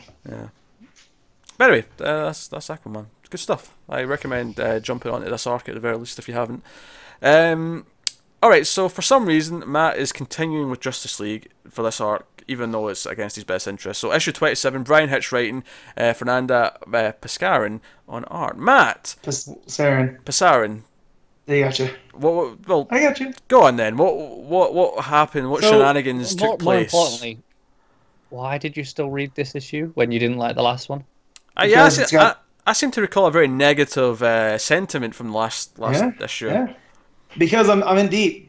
It's, con- it's not continuity. It's it's alternate versions of characters, and um, And, Alternate and- versions are the easiest things to ignore because they don't matter. no, not for me. That's why I love this stuff. Hunter Prince looks enough like Conner Kent that you know Who? that's what I need. Don't who me. Tim knows who Conner Kent is. Y'all hit up Tim on Twitter. He'll tell you the truth. God, now I sound like a conspiracy theorist. This is not helping. Anyways, so we get to see the kids of the Justice League hang out with the Justice League, and we get their story that in the future, you know, they they grow up together, and Flash gets busy with Jessica because they pair off. And they have three of those kids are theirs. You have Oh, the two right, okay. Lantern twins. Yeah, and you have uh, who they call Cruz, which is a nice send up to her mom, but she's also Flash, like her dad. And the twins end up having like they're born with lantern powers, and they can access any of the emotions at any time. So they're kind of like a living white lantern, but they can't use them all at one time. They basically whatever emotion they're for, feeling for at the time. reasons, I take it. Well, yeah. So whatever whatever emotion they're feeling at the time, that's what they can use. So if they're really upset, then boom, it's rage. But Cruz gets her dad's powers, and you know she's really one of the only well-defined characters that we get here. But we get uh, Cyborg's son, who was basically just a a patch of his own cells, kind of almost like a clone kid Yeah. you know and that he shows he he downloaded all this information and he hooks in with cyborg to share it exactly what had happened but yeah the kids grew up they they would hang out in the watchtower and you know watch their parents be superheroes but then there's this massive war that ends up you know causing the disappearance of the justice league so now these kids have to come of age without their parents and uh, Serenity, who's the daughter of Mera and Aquaman, takes the throne of Atlantis, and they they bring on, and that's kind of Atlantis backs up these Justice League kids. We find out from Hunter that his mom abandoned him because he was born a boy. He wasn't an Amazonian, and it again does not gel with anything from Wonder Woman of anything that I've read of any stories. You know, No, it does not. and but you find out that the reason he wears Superman's cape is Superman and Lois raised him alongside John, and you get that there's a little bit of a rivalry with John and Damian, which I kind of want to see this Trinity now of the two older boys picking on the younger one, because you know John went through it with Damian, and Superman would make them take this kid Hunter as a tag along, and they always kind of resented it, and he has super bad issues with his mom, but really respects Superman for taking him in. He's like, "You're the closest thing to a parent I ever had," and does that glance at Wonder Woman, just like a hard, like you messed up. and he's very aggro about everything. And Wonder Woman is like, she keeps pulling away from everybody, you can tell it's affecting her, but it's again, it's just so off. But you get to see them kind of bonding with their parents, and even Mera's like, wait, me and Arthur had a daughter, and she's like, well, yeah, and I, I strive to be like you, mom. Like you raised me. What's And- our what's our hero name? Is it Aqualass? No, it's Serenity. She just goes by her name, oh, All right. which Kind yeah, of boring. yeah, right. But she's the Queen of Atlantis. That's kind of, I guess, her superhero name. And we get Batman and the Kindred come back up, which I had to be reminded of from that stupid first arc that I really didn't like. Oh, was that all the people? All, all the people made those big people. Like it was all these people. Yeah, that got the people made the people. Yeah, All, all Yeah. the people made the big people. That's, Yeah. that's Yeah. what we boiled that first arc down to. that's what it was. It was like uh, these And four so- big elemental-looking beings, but it was just made up of people that have sucked into their body. So Batman's not there, and because he's investigating this stupid Finch story, Finch Hitch. I always get their names confused. They're both Bryan's though, right? It's Bryan Hitch. No, David Finch. David Finch. Wow, I'm way off. This is how bad this book messed with me.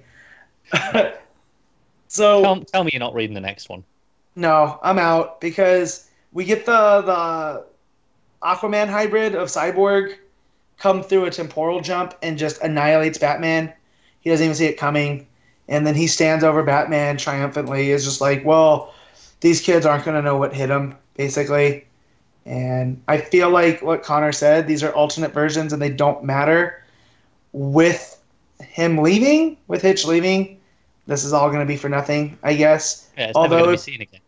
No, but if, if they ever wanted to touch on these characters, there's a lot to go off of. Like hmm. Hunter Prince, that's a really interesting story, and I want to get into. I am interested in why Wonder Woman would abandon him. Let's just You know, 'cause- let's just hope that whoever's replacing Hitch makes Justice Yeah. League a, a must-read book. That is the hope, right? Or yeah, at least a readable book. a readable book would be good. Well, yes. I'll take No, that you know- first. we know Sam Humphries is leaving, uh, Green and we know that he's leaving Green Lanterns for a dream project, and we don't know what that yeah, is. that was a tweet. Uh, that's a good thing to bring up, actually. Yeah. This week he tweeted that the only reason why he's leaving Green Lanterns is because DC offered him a book that is a dream project. Uh, and he specifically pointed out that one character in the book was a dream to, to write. Uh, now, that implies a team book, and he's excited about one member of Uh-huh. that team. However, I actually, as much as Justice League makes a lot of sense, I don't think it is because he also tweeted out that he's saying goodbye to uh, Simon and Jessica. And to me, that sounds like he's not writing Justice League Yeah. because that would you know, he'd still be able to write them. So Unless they're taking them off the Justice League. uh, unless they're doing that. So, which is why I'm thinking he may end up on Legion or maybe JSA or someone like that, where you know maybe he's a big fan of Right here? Stargirl. Eh? What? what if he's just writing Green Lantern Corps now, and it's Talapel, and he just he really wants to write Kilowog? Well, if that means Venditti's off, I'll maybe jump onto the book, but I'm not. Yeah. Well, I mean, I say that as a Oh. joke because he's he's already written Kilowog, right? Like, so Sure, it has to be someone that we haven't seen him play with as of yet. But That's why I'm thinking like it's a team book, and I'm thinking it's one of something like the JSA or Legion, where it's a lot of like B and C characters, where he just really Yeah. loves one of them. I, I'm, I'm all for that because obviously there was that thing this week of um, Hickman met with Jim Lee for lunch, oh and, God, yes. and everyone's been speculating. And the Please two no. biggest speculations are Legion no, and New Gods. yes, And I hate all of this because I would want to read both of those books, but no, but I don't want to read anything with Hickman. I don't want his super denseness in my Legion. Get that out. I don't want It's his fine. super denseness at DC. Yeah. now, that being said, his new Warriors early on was super good, and it wasn't as dense. It was straight up superhero stuff. So I- maybe he's tired of telling the sci-fi epics. If that's the case, He's doing like four of them at Image at the minute, isn't he? yeah. Yeah, so get it of out of your system. I Go. like Hickman's frustrating because like I think he does really good first issues. Like I loved the Yeah. first issue of Manhattan Projects, and I read the rest of the first trade and hated the rest of it. And I'm like, okay, what happened there? I love that. East fir- to West. I got eight, issues into East to West before I was like, nah, man, and I traded all those in it was just for it was, store credit. it was the same with those Avengers, right? I really liked the first issue, and then it got really shaky immediately after that for me. And it had moments of okayness, like Infinity was not. I I actually read a lot of that run. For some reason, I felt intent Yeah? intent on Uh, I, I read one issue and then backed out. it. Just I like when he made Thor their main negotiator in that image. That's cool. Like, I I like Hickman's ideas. I don't like his execution. Maybe I mean, Because it- admittedly, with Avengers, like he was pulling so many weird Marvel characters out that I didn't know who they were. Maybe with DC it would work better because I actually have an understanding of a lot more characters. But Pete, you Pete, you just spoke to my heart. If he wants to pull out obscure DC characters, I do it, man. oh, just, he will. He will pull out some I weirdos. don't want. I don't want a Legion book that gets bogged down in time travel. Mm. Like, But that, that's my That's problem. Like, what what, what can he go? The thing is, if if he's going to come over, it's got to be something big enough that they're going to go right. We're going to give you this. And the problem is for me, anything that is big enough like that, I don't want to see him on because I'd rather The- read it. The sad, the, He's the, writing- the thing is though, Connor, is that a lot of people would like to see him on something like that. Yeah, well, they'd be know, wrong. we're we're being selfish right We, now. we, we, but we, we just all happen to be people who don't like his style, so we, we are like, no, please no. he writes though God is dead, right? Like that's his book too. Uh, I think so. Is and, and it plays with all the mythologies and whatnot. Like maybe if he like because we we all hear we know Lemire's doing, you know, the Terrifics, right? Yeah. Like the fin- like what if what if he goes to Hawkman, and he plays around with time travel and and reincarnation and some stuff there, and it's more akin to God is dead. Than, Well, Lemire Sci-fi. implied he was doing a Hawkman ongoing. I know, but like, what I I don't know. I don't know where I'm going with that.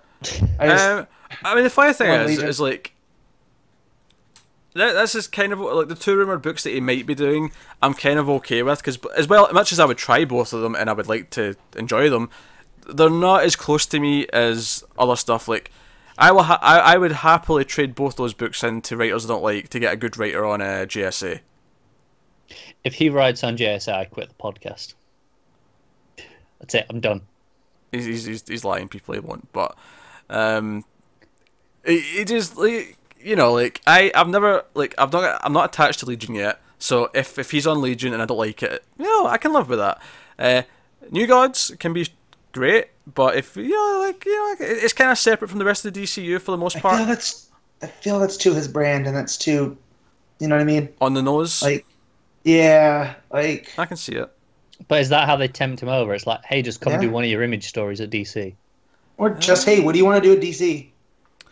And then Um, give him some options based off of that. Hey, uh, don't who who knows though? Maybe it's not even a DC. Maybe it's like a. Vertigo book or a Look, something else. here's book. hoping it's nothing. They're both, you know, like big image, like you think? people. Well, you think that Warren Ellis would let him play in in the Wildstorm? Like Ah, maybe. that's right up his Oh, I'd alley. do it. I've got no interest in that. Me too. Anyways, we're, we're, we're tangenting. Let's, we we, we are. Uh, this is this is uh, Connor's fault for bringing up the stupid dinner. Seem topical. Well, it's uh, my fault for bringing up Justice League, and I apologize. Uh, is, uh, But is your fault. Out, yeah. Outside of Hunter Prince and Cruz, who uh, her name I forgot to mention is Nora Allen. Like he named her straight up after mom. Okay. That's cool. So yeah, like those two characters, I would love to see pop up in anything. But I Um, also that's my love of Impulse and Connor Kent. So hey, what do you want? All right. Well, let's wrap up there. Well, not quite wrap up, but the last book, uh, which is just Connor, is the digital first series, which I, I doubt will be something that will be done, covered regularly, but just out of interest to see what it's like. Connor checked out issue one of Gotham City Garage.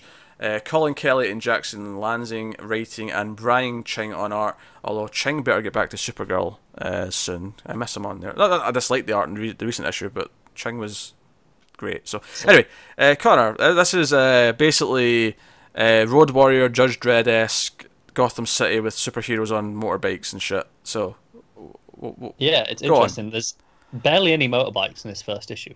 what false advertising? I'm They only outraged. show up right at the end. We we begin with setting up who Kara Gordon is, and we're set in the garden, which is Oh, hold on, don't gloss over that. Kara Gordon, explain that. yeah. that no, name. no, no. I'm getting to Right, that. okay. I'm getting to that. It plays into it. But the garden, it's it's the last city on Earth. Uh, it's it's run by Luther. I'm pretty sure it says that, and it's like, um, but it's patrolled by Batman, Batmen, robotic Batmen. So kind of similar to what we just saw in Batwoman, really. Very very similar to that actually, feeling wise. It's that sort of fascist dystopia. Dystopia. Yeah. Yeah. And um but the, the people are strange, like they can kind of be hacked.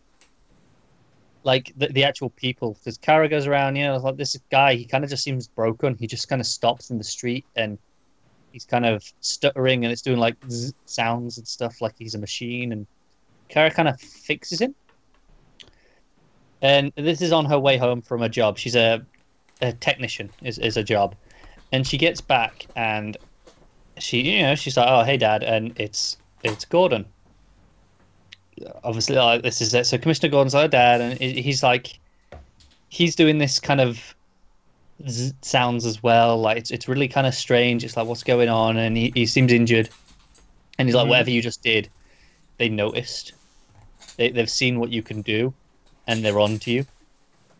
And he, she's, he's like news. he, she, he goes, "You've got to run because this dome city that they're in, it's projecting red sunlight. So everything inside is is is this red red sunlight." And he, she goes, "You've just got to go, get out, go to the sun, and you'll be fine." And then in through the window jumps Batman, actual Batman, not a robot. Hmm. Yeah, and it, it's it's got a pretty cool design. You know, it's it's one of those with the the, the trench coat and but he's got a gun and stuff. It's obviously like this it's this weird version, but it, it looks cool. And um, so she runs off and she gets out and she smashes out the dome, and and she's flying, and she kind of realizes that, that she can fly and what she is, and she, she kind of crashes down. And this is when we finally get the first bikers that show up. We see Silver Banshee, Big Barda, Harley Quinn, and Catwoman all roll up on the bikes. So And- so she gets out of the city, so she's in like the wasteland. It's, it's almost like So- Judge yeah. Dredd, and it's like you know out in the Mega City One. So we said when this was previewed, like when when we heard Yeah. about it, right?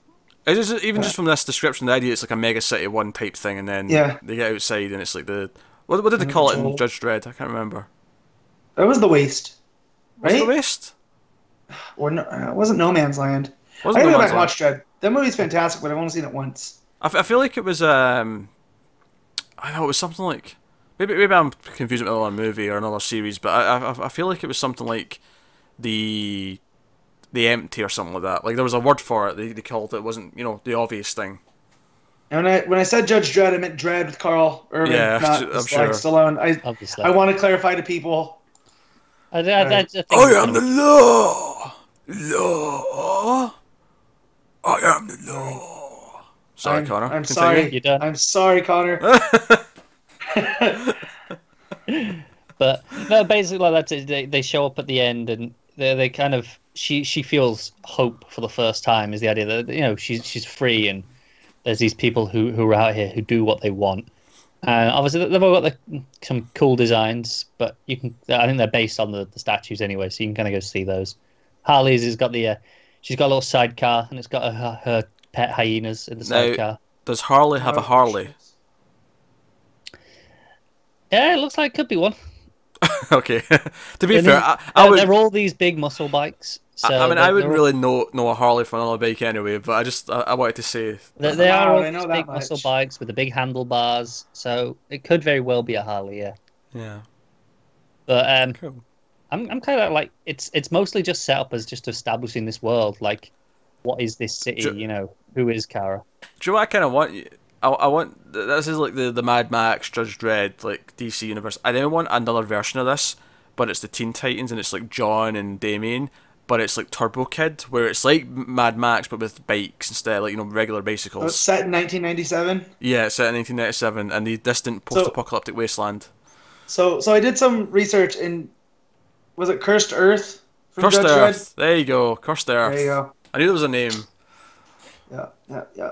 All right. It's important But stuff. no, it, it's really cool. Just like the imagery, like early on, she dreams of this. It, it just says, you know, she dreams of her, and there's headlights, and it looks like a silhouette of Wonder Woman kind of thing. oh, interesting. there's there's all these things that it's poking at, and like it's just like I really want to know. Like I want to know what's going on with these citizens, like why they were like robotic, and it says like they actually call it a citizen malfunction when this guy kind of shuts down. So it feels like the people inside the city aren't actually really people. Yeah, but Right. at the same time, they kind of are like like Gordon cares for her. He's like, no, go get, get to the Maybe sun, you'll be may- safe. maybe by law they've all been uploaded to robots and they've like done away with physical flesh, but people who are free in the outside are all still real people. That's what I'm getting from it, just from what you're saying. Maybe. Maybe. Also, it was the gardeners that turned her in when uh, when she saved that guy.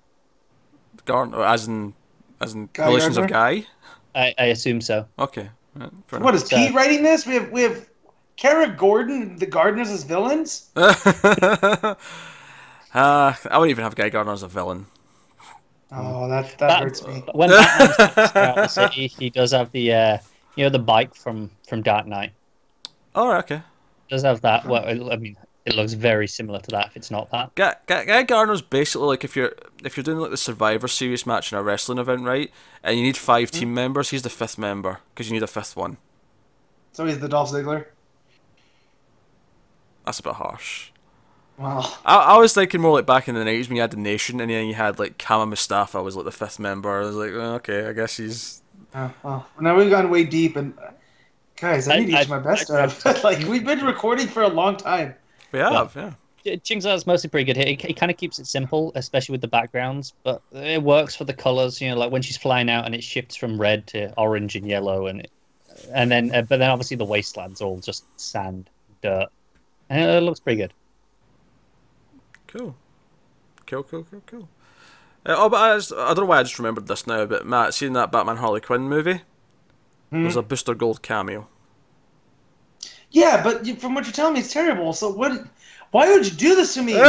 Do you remember the best part? ah. The be- I don't even think we mentioned this in the review, but yeah, you just you hear his voice on like the, the, the from the, the Watchtower. Uh, interesting tidbit, voiced by Bruce Timm.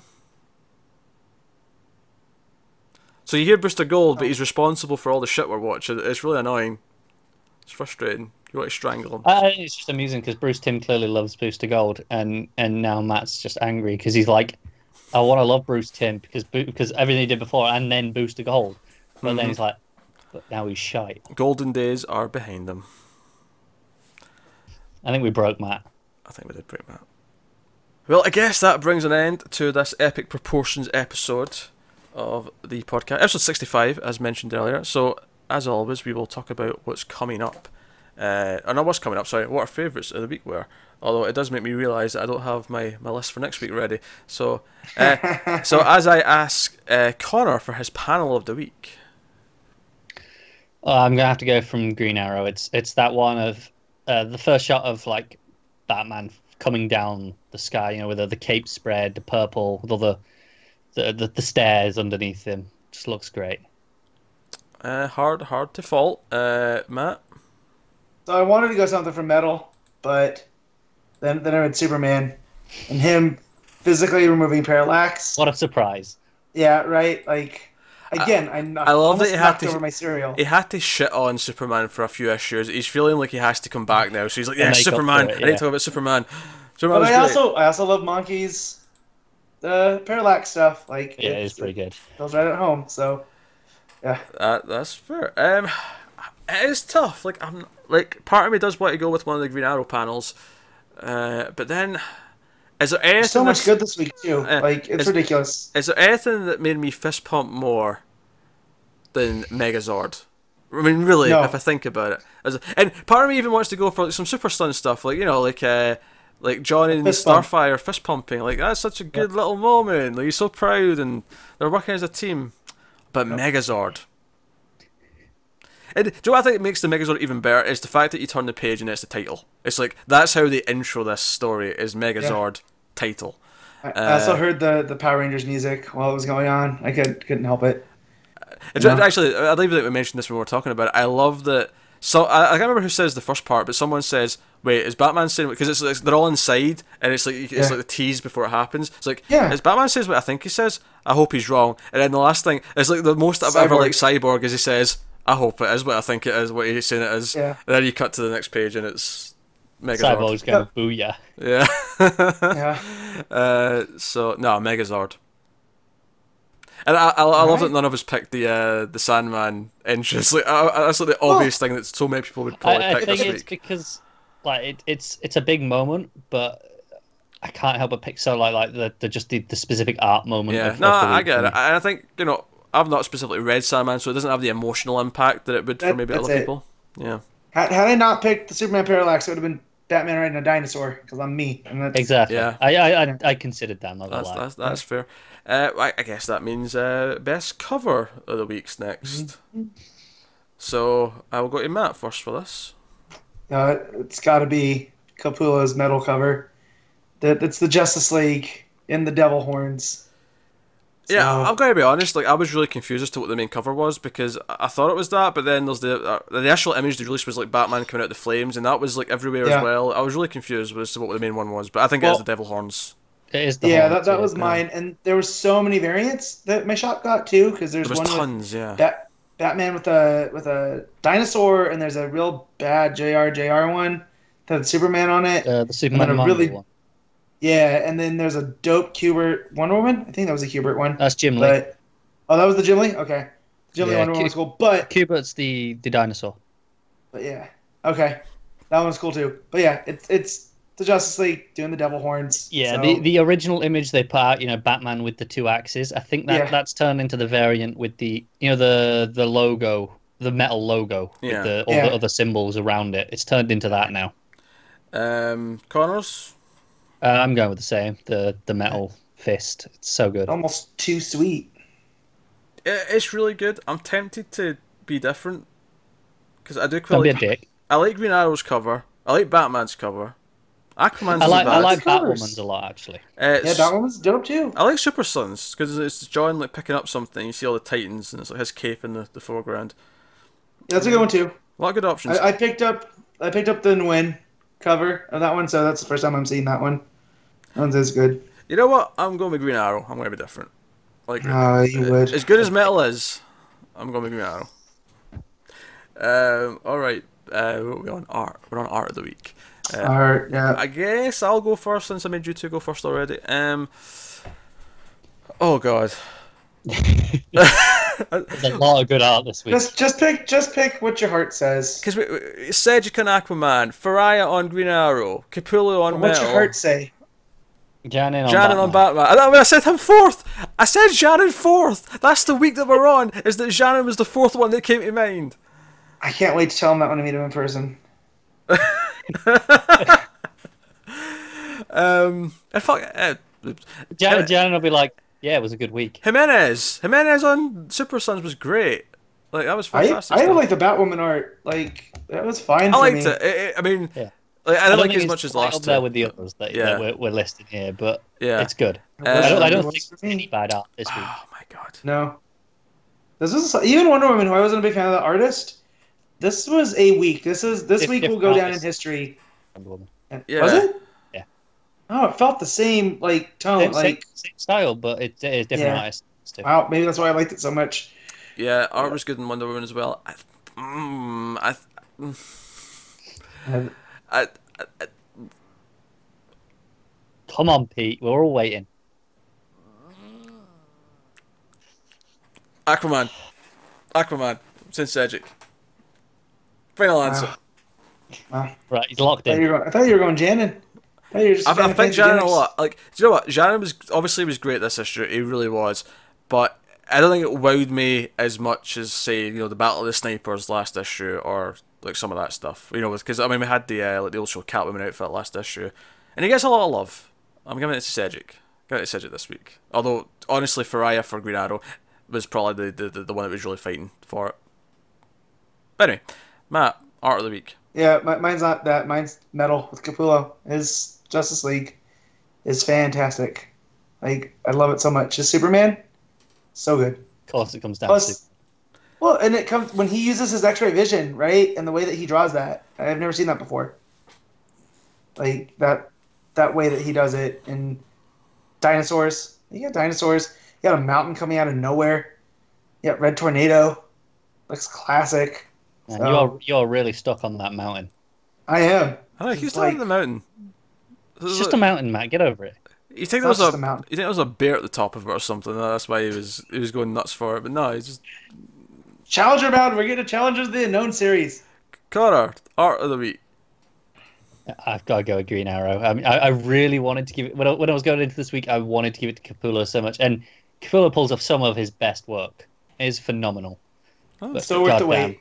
It's mixed up, Goddamn mixed up now. super heavy. The funny thing is though is like as good as Capullo is, I it, like he's probably like third or fourth for me this week. Like, that's how good the art was this week. Well, you put Janin fourth, so like, your opinion.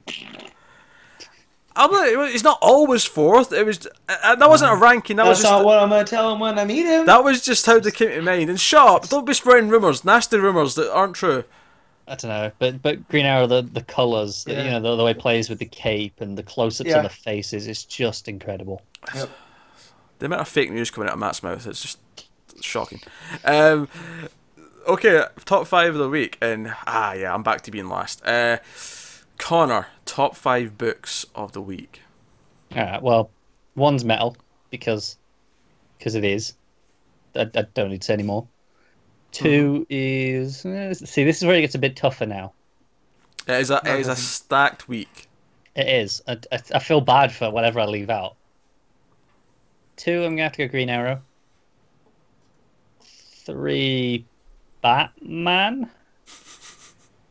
Question mark? Yeah. Batman. Uh, four, Batwoman. Five. Eh, go on, let's give it Superman. Deserve to be back in there after the last couple of issues. Matt, Yeah. top five of the week. So one, one metal, two Batman, three Superman, four Batwoman, five Teen Titans, oh, you mean just Super Sons? Super Sons. I panicked for a second. I was like, I didn't read Teen Titans. It jumped a week. Super Yeah. Sons just airily nudges out Green Arrow. As much as I loved it, I loved the That funness is- of Jimenez and That, that. Tomasi. Um, okay, metal number one. Nah, there I'll we give go. it unanimous pick. Right, I'm giving it. Guys, I was trolling Pete early in the week, telling him I was gonna have two number ones, and he was getting so mad. No, I'm not He's like, having "You can't do that." That that throws out the entire like keeping track of what's unanimous and not gets thrown out entirely if you decide to split it between two. Th- no, I no, know. no, no. And I told Was that Connor. Connor's like, week of going. I'm not having a five. Yeah. Oh yeah, yeah, none of that either. None of that bollocks. But at least then you So- said. I- The only I- way you I have said- less than a five is if you read less than five books. That is the only time it's allowed. Connor side tweeted me and was like, not tweeted, but messaged. It was like, "Are you really doing?" it?" I was like, "Nah, I'm just messing with them." He's like, "All right," and then Connor kept it going, and I was like, "That's why we're friends." Respect the system. Uh, Um, so Yeah, metal, metal's number one, and this is where it gets tough. This is where it gets really It tough. really, like I think it was easy to put metal at one because of everything that it did, but then there was Yeah. a lot of really good quality books this Okay. week. I, as I was saying, this week's gonna go down in history as one of my favorite DC comic weeks of all time. Mm, okay, metal's number one, and then Aquaman's number two, and he's a sellout Batman. I'm gonna laugh so hard because he already sold out Janin.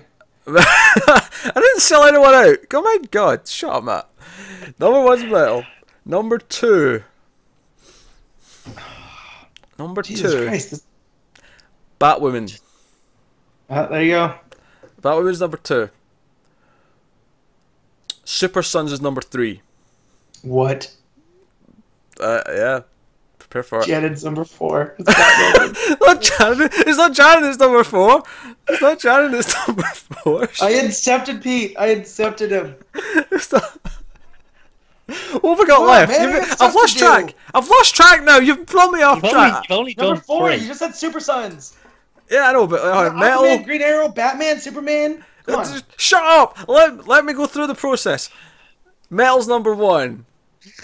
Oh, what did I say was number two? night. Batwoman. Batwoman was number two. Super Sons number three. Super Son's number three. Then Batman. Batman is number four. See? And then number five is Green Arrow. There you go. And the beautiful thing about that is that I liked, I really like like another three or four books. Like that is insane. Yeah. Would have been more beautiful if you'd come up with that like a lot quicker. Yeah, because if we don't go back through the last sixty-four episodes, we won't find any any of your lists taking taking Not time. that long. I'm just going to I'm going to edit that bit out and just put it on I- out of context. And I I just feel like for as much as that Pete was pushing Joker side and more jokes and riddles, he became the Riddler there, and I became the Agent of Chaos. So He became a slave to his rules, his system. yep, he did. hey, respect the rules, respect the system. And when Are I give sure you Pete's not the Batman of the future in Batwoman? when I when I give you statistics at the end of the year about who picked what and the animuses and all that, it's all worth it because we get, we get all these Hey, lo- Pete, wonderful Using that, we just up next ignore week? it and we zone out. Stats are wonderful. What's that, Matt? What what comes out next week? That's an excellent question, Matt. What is coming Yeah. next week? Uh, so what is coming next week? We have a bunch of more books. We have Action Comics 986, Detective Comics 963, Wonder Woman 20... Actually, no, we don't have that. That's in week 5 now. Uh, that's been Yeah. pushed. Uh, so Action Detective, The Flash number 29, Batgirl number 14, Batman Beyond number 11, Hal Jordan and the Green Lantern Corps number 27. 20. I've, I, for some reason, I've just written number 7, and I knew that was wrong. that, can't, that can't be right. We've not went back in time. Well, I'm not reading that one. Uh, Teen Titans number 11. Um, I believe, Connor, you'll be checking out the Hellblazer number 13 because Tim Seeley's on board. That, that is Tim Seeley's first issue next week, correct? Is he sticking with that? Because he now. I think he's just doing a one arc. Okay, because he has another double shipping book because he's taking over Green Lanterns, and then he just announced a Vertigo book that he's starting later this year. So he's a busy man. Yeah, sounds cool. He's a busy Yeah. Can I read this real quick? The blurb for Hellblazer, just because it's the most Constantine let me thing just- I've ever read. Let me finish my list and then you can. Uh, Okay. dump it. So we got Batman Shadow number five. We also have Nightwing New Order number one. That's the that mini series from Higgins. That starts next week. Uh, also, we're not covering them because none of us read them anymore. But Blue Beetle number twelve and Suicide Squad number twenty four are also out next week. So there you go. There you go, Matt. What are you saying? So that it's called The Spirit Hunter, Part One. Home from Paris, John gets in a drunken argument, has a terrible dream about a dead teenager, and then finds a corpse. As you do. As you do. I'm so in. yeah, Matt, that's Matt, you reading it with me? no. Oh. It was too much. There's too much. I got I got a fascist Nightwing to read and throw Yeah, across That's the all room. right. I'm, I'm, I'm not reading action next week, so it's taking that slot. Yeah, that's fine. Well, I'm reading action. No, action, action was fine. Yeah, me too. Con- Connor's Yeah, I got angry, so He, he, he did voluntarily read six issues of Red Hood, so that's not. I think that was better than that issue of action. Uh, it was easier to read. Oofed. Oh, I don't okay, know. let's let's let's say our goodbyes, Uh, guys. uh, this is this is I have on. lost feeling in my buttocks. This is, this is going off in the deep end now. Like, we're getting these weird radical views that should have no part in this podcast, quite frankly. in the deep end. Uh, so as Matt g- tries to like wake up his buttocks, uh, I will simply say thank you very much for watching and or listening. Um, obviously, uh, you, you have the, the video version on YouTube, so like and subscribe on there. You have the audio version, which is on your iTunes. Is we're on Podbean as the hosting now. That has its own app.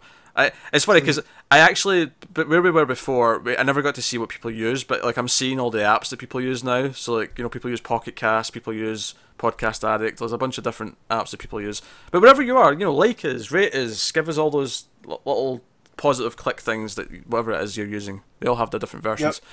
Um, so do all that. Uh, if you want to support us even further than that, obviously you can go over to patreon.com slash mailfuzztv. We have a Patreon over there, of course, uh, which includes the podcast, includes everything we do with the podcast. Uh, and in the $5 tier, you get a bonus monthly episode with me and Connor going over a trade paperback or a graphic novel or something like that. Uh, we only started doing that this month, but the first episode's up Superman Earth 1, Volume 1. Me and Connor talked about that, so that's on Patreon for patrons. Uh, you also get to vote on books for the fifth week. Uh, obviously, the vote is finished now for this week. There'll be another one for November coming up fairly soonish because you know we'll put that up sometime early mid October uh, for the vote of that. So that's what you get on Patreon, uh, related to the comics podcast specifically, along with a few bonus bits and bobs that we sometimes do, written and extra little video reviews for non DC stuff. Uh, so that's all that. Uh, otherwise, guys, get us on Twitter at mailed underscore fuzz for the general sort of mailed fuzz stuff. We have a specific comics uh, Twitter for the comics podcast called at DC Comics Podcast. At DC Comics Podcast. Yeah. I'll say that again without this, the weird space. We're not- At At DC DC, Comics. Comics, No. is the actual. Uh, that's DC actually Comics that's actually DC But if you're not following them and you're following us, follow follow both. Yeah, sure, follow them too. But at DC Comics Podcast is for us, uh, and you know, uh, like all the news we brought up this episode, you know, it was all retweeted on there, so you get that sort of throughout the week as well. Uh, before we talk about it, um, and just various discussion. If you want to ask us questions and stuff, you can ask us individually, of course. Matt, where are you on Twitter? I'm at Matt of Steel 57. Causing arguments on a regular Yeah, basis. well, I defend. Defend Valhalla. Aye, uh, yeah, you're Defender, which by the way is a TV show that's on right now. It is. Which, We have uh, reviews of. yeah, sorry, I said we have reviews of that. we do. Me and Connor Yeah, you should go look at it. The first two episode reviews are already up at the time of speaking on YouTube, uh, Mailfuzz TV. Check those out. Uh, they're coming up daily, so there'll be more of them coming. Um, aye. In fact, do you know who's uh, two, two of the writers on that? Uh, Douglas Petrie and uh, is is Drew Goddard still on it? I don't know, but Drew, Douglas Petrie he uh, worked on the hit television I show where Buffy going. the Vampire Slayer. If you haven't heard of it, uh, so it's nice to see those names popping up. What's that? Oh, it's, it's Joss Whedon's magnum opus. Uh, uh, Matt, it's uh, it's Does it fantastic. sound like the Avengers to He, me? he, he's Connor Kent in you. Oh, is that, is that what he's trying to do? Oh, that's cute, Matt. No. If I wanted to Connor Cannon, I'd be like, "What's Firefly? Why do people seem to love it?" Oh, Matt. I'm not. I'm no fool. I'm no Phil. It's not going to work. That's, oh. It's not going to work. Someone says something about the sky. I'm gonna steal it from them though. you can't steal the sky from me, Matt. You can't. Whatever. I'm going to. Uh, Connor, Sky Stealer. where are you on Twitter? I am at Connor Ryan ninety four. And basically this week I've stuck up for Matt and then talked about whiskey. So I like the. it was a good week. I like that Connor ha- With- had to. With Th- me. He had to think about his Twitter there. It's his name and the year he was born, and he had to think about it. He's like, um, um, He drank a lot of whiskey this week. he apparently good. did. It was, it, was, nice. What can I say? And it was Viking based. You can That's why also we had a discussion. find me on Twitter at cares about Wibble89. Oh, look at, look at him getting snarky. Because I did it to him a couple of weeks ago where I, I, I belittled his Twitter. He's, he's, he's fight, fighting back. The ginger menace that he is. But that's all our Twitter. So get us on social medias, all that stuff. I think that's everything. I think I've plugged everything. is. Um, absolutely everything. We do movie reviews and stuff as well on YouTube. Check those, those out. It's, it's us as well. I do horror movies with Tim. That's the one last thing I can think of to actually plug. That is everything. So thank you very much for watching. This is episode 65. It's been epic. We'll see you next week with more DC Comics. Thank you very much for watching and or listening. And always remember, never get lost in the Speed Force. Keep it metal.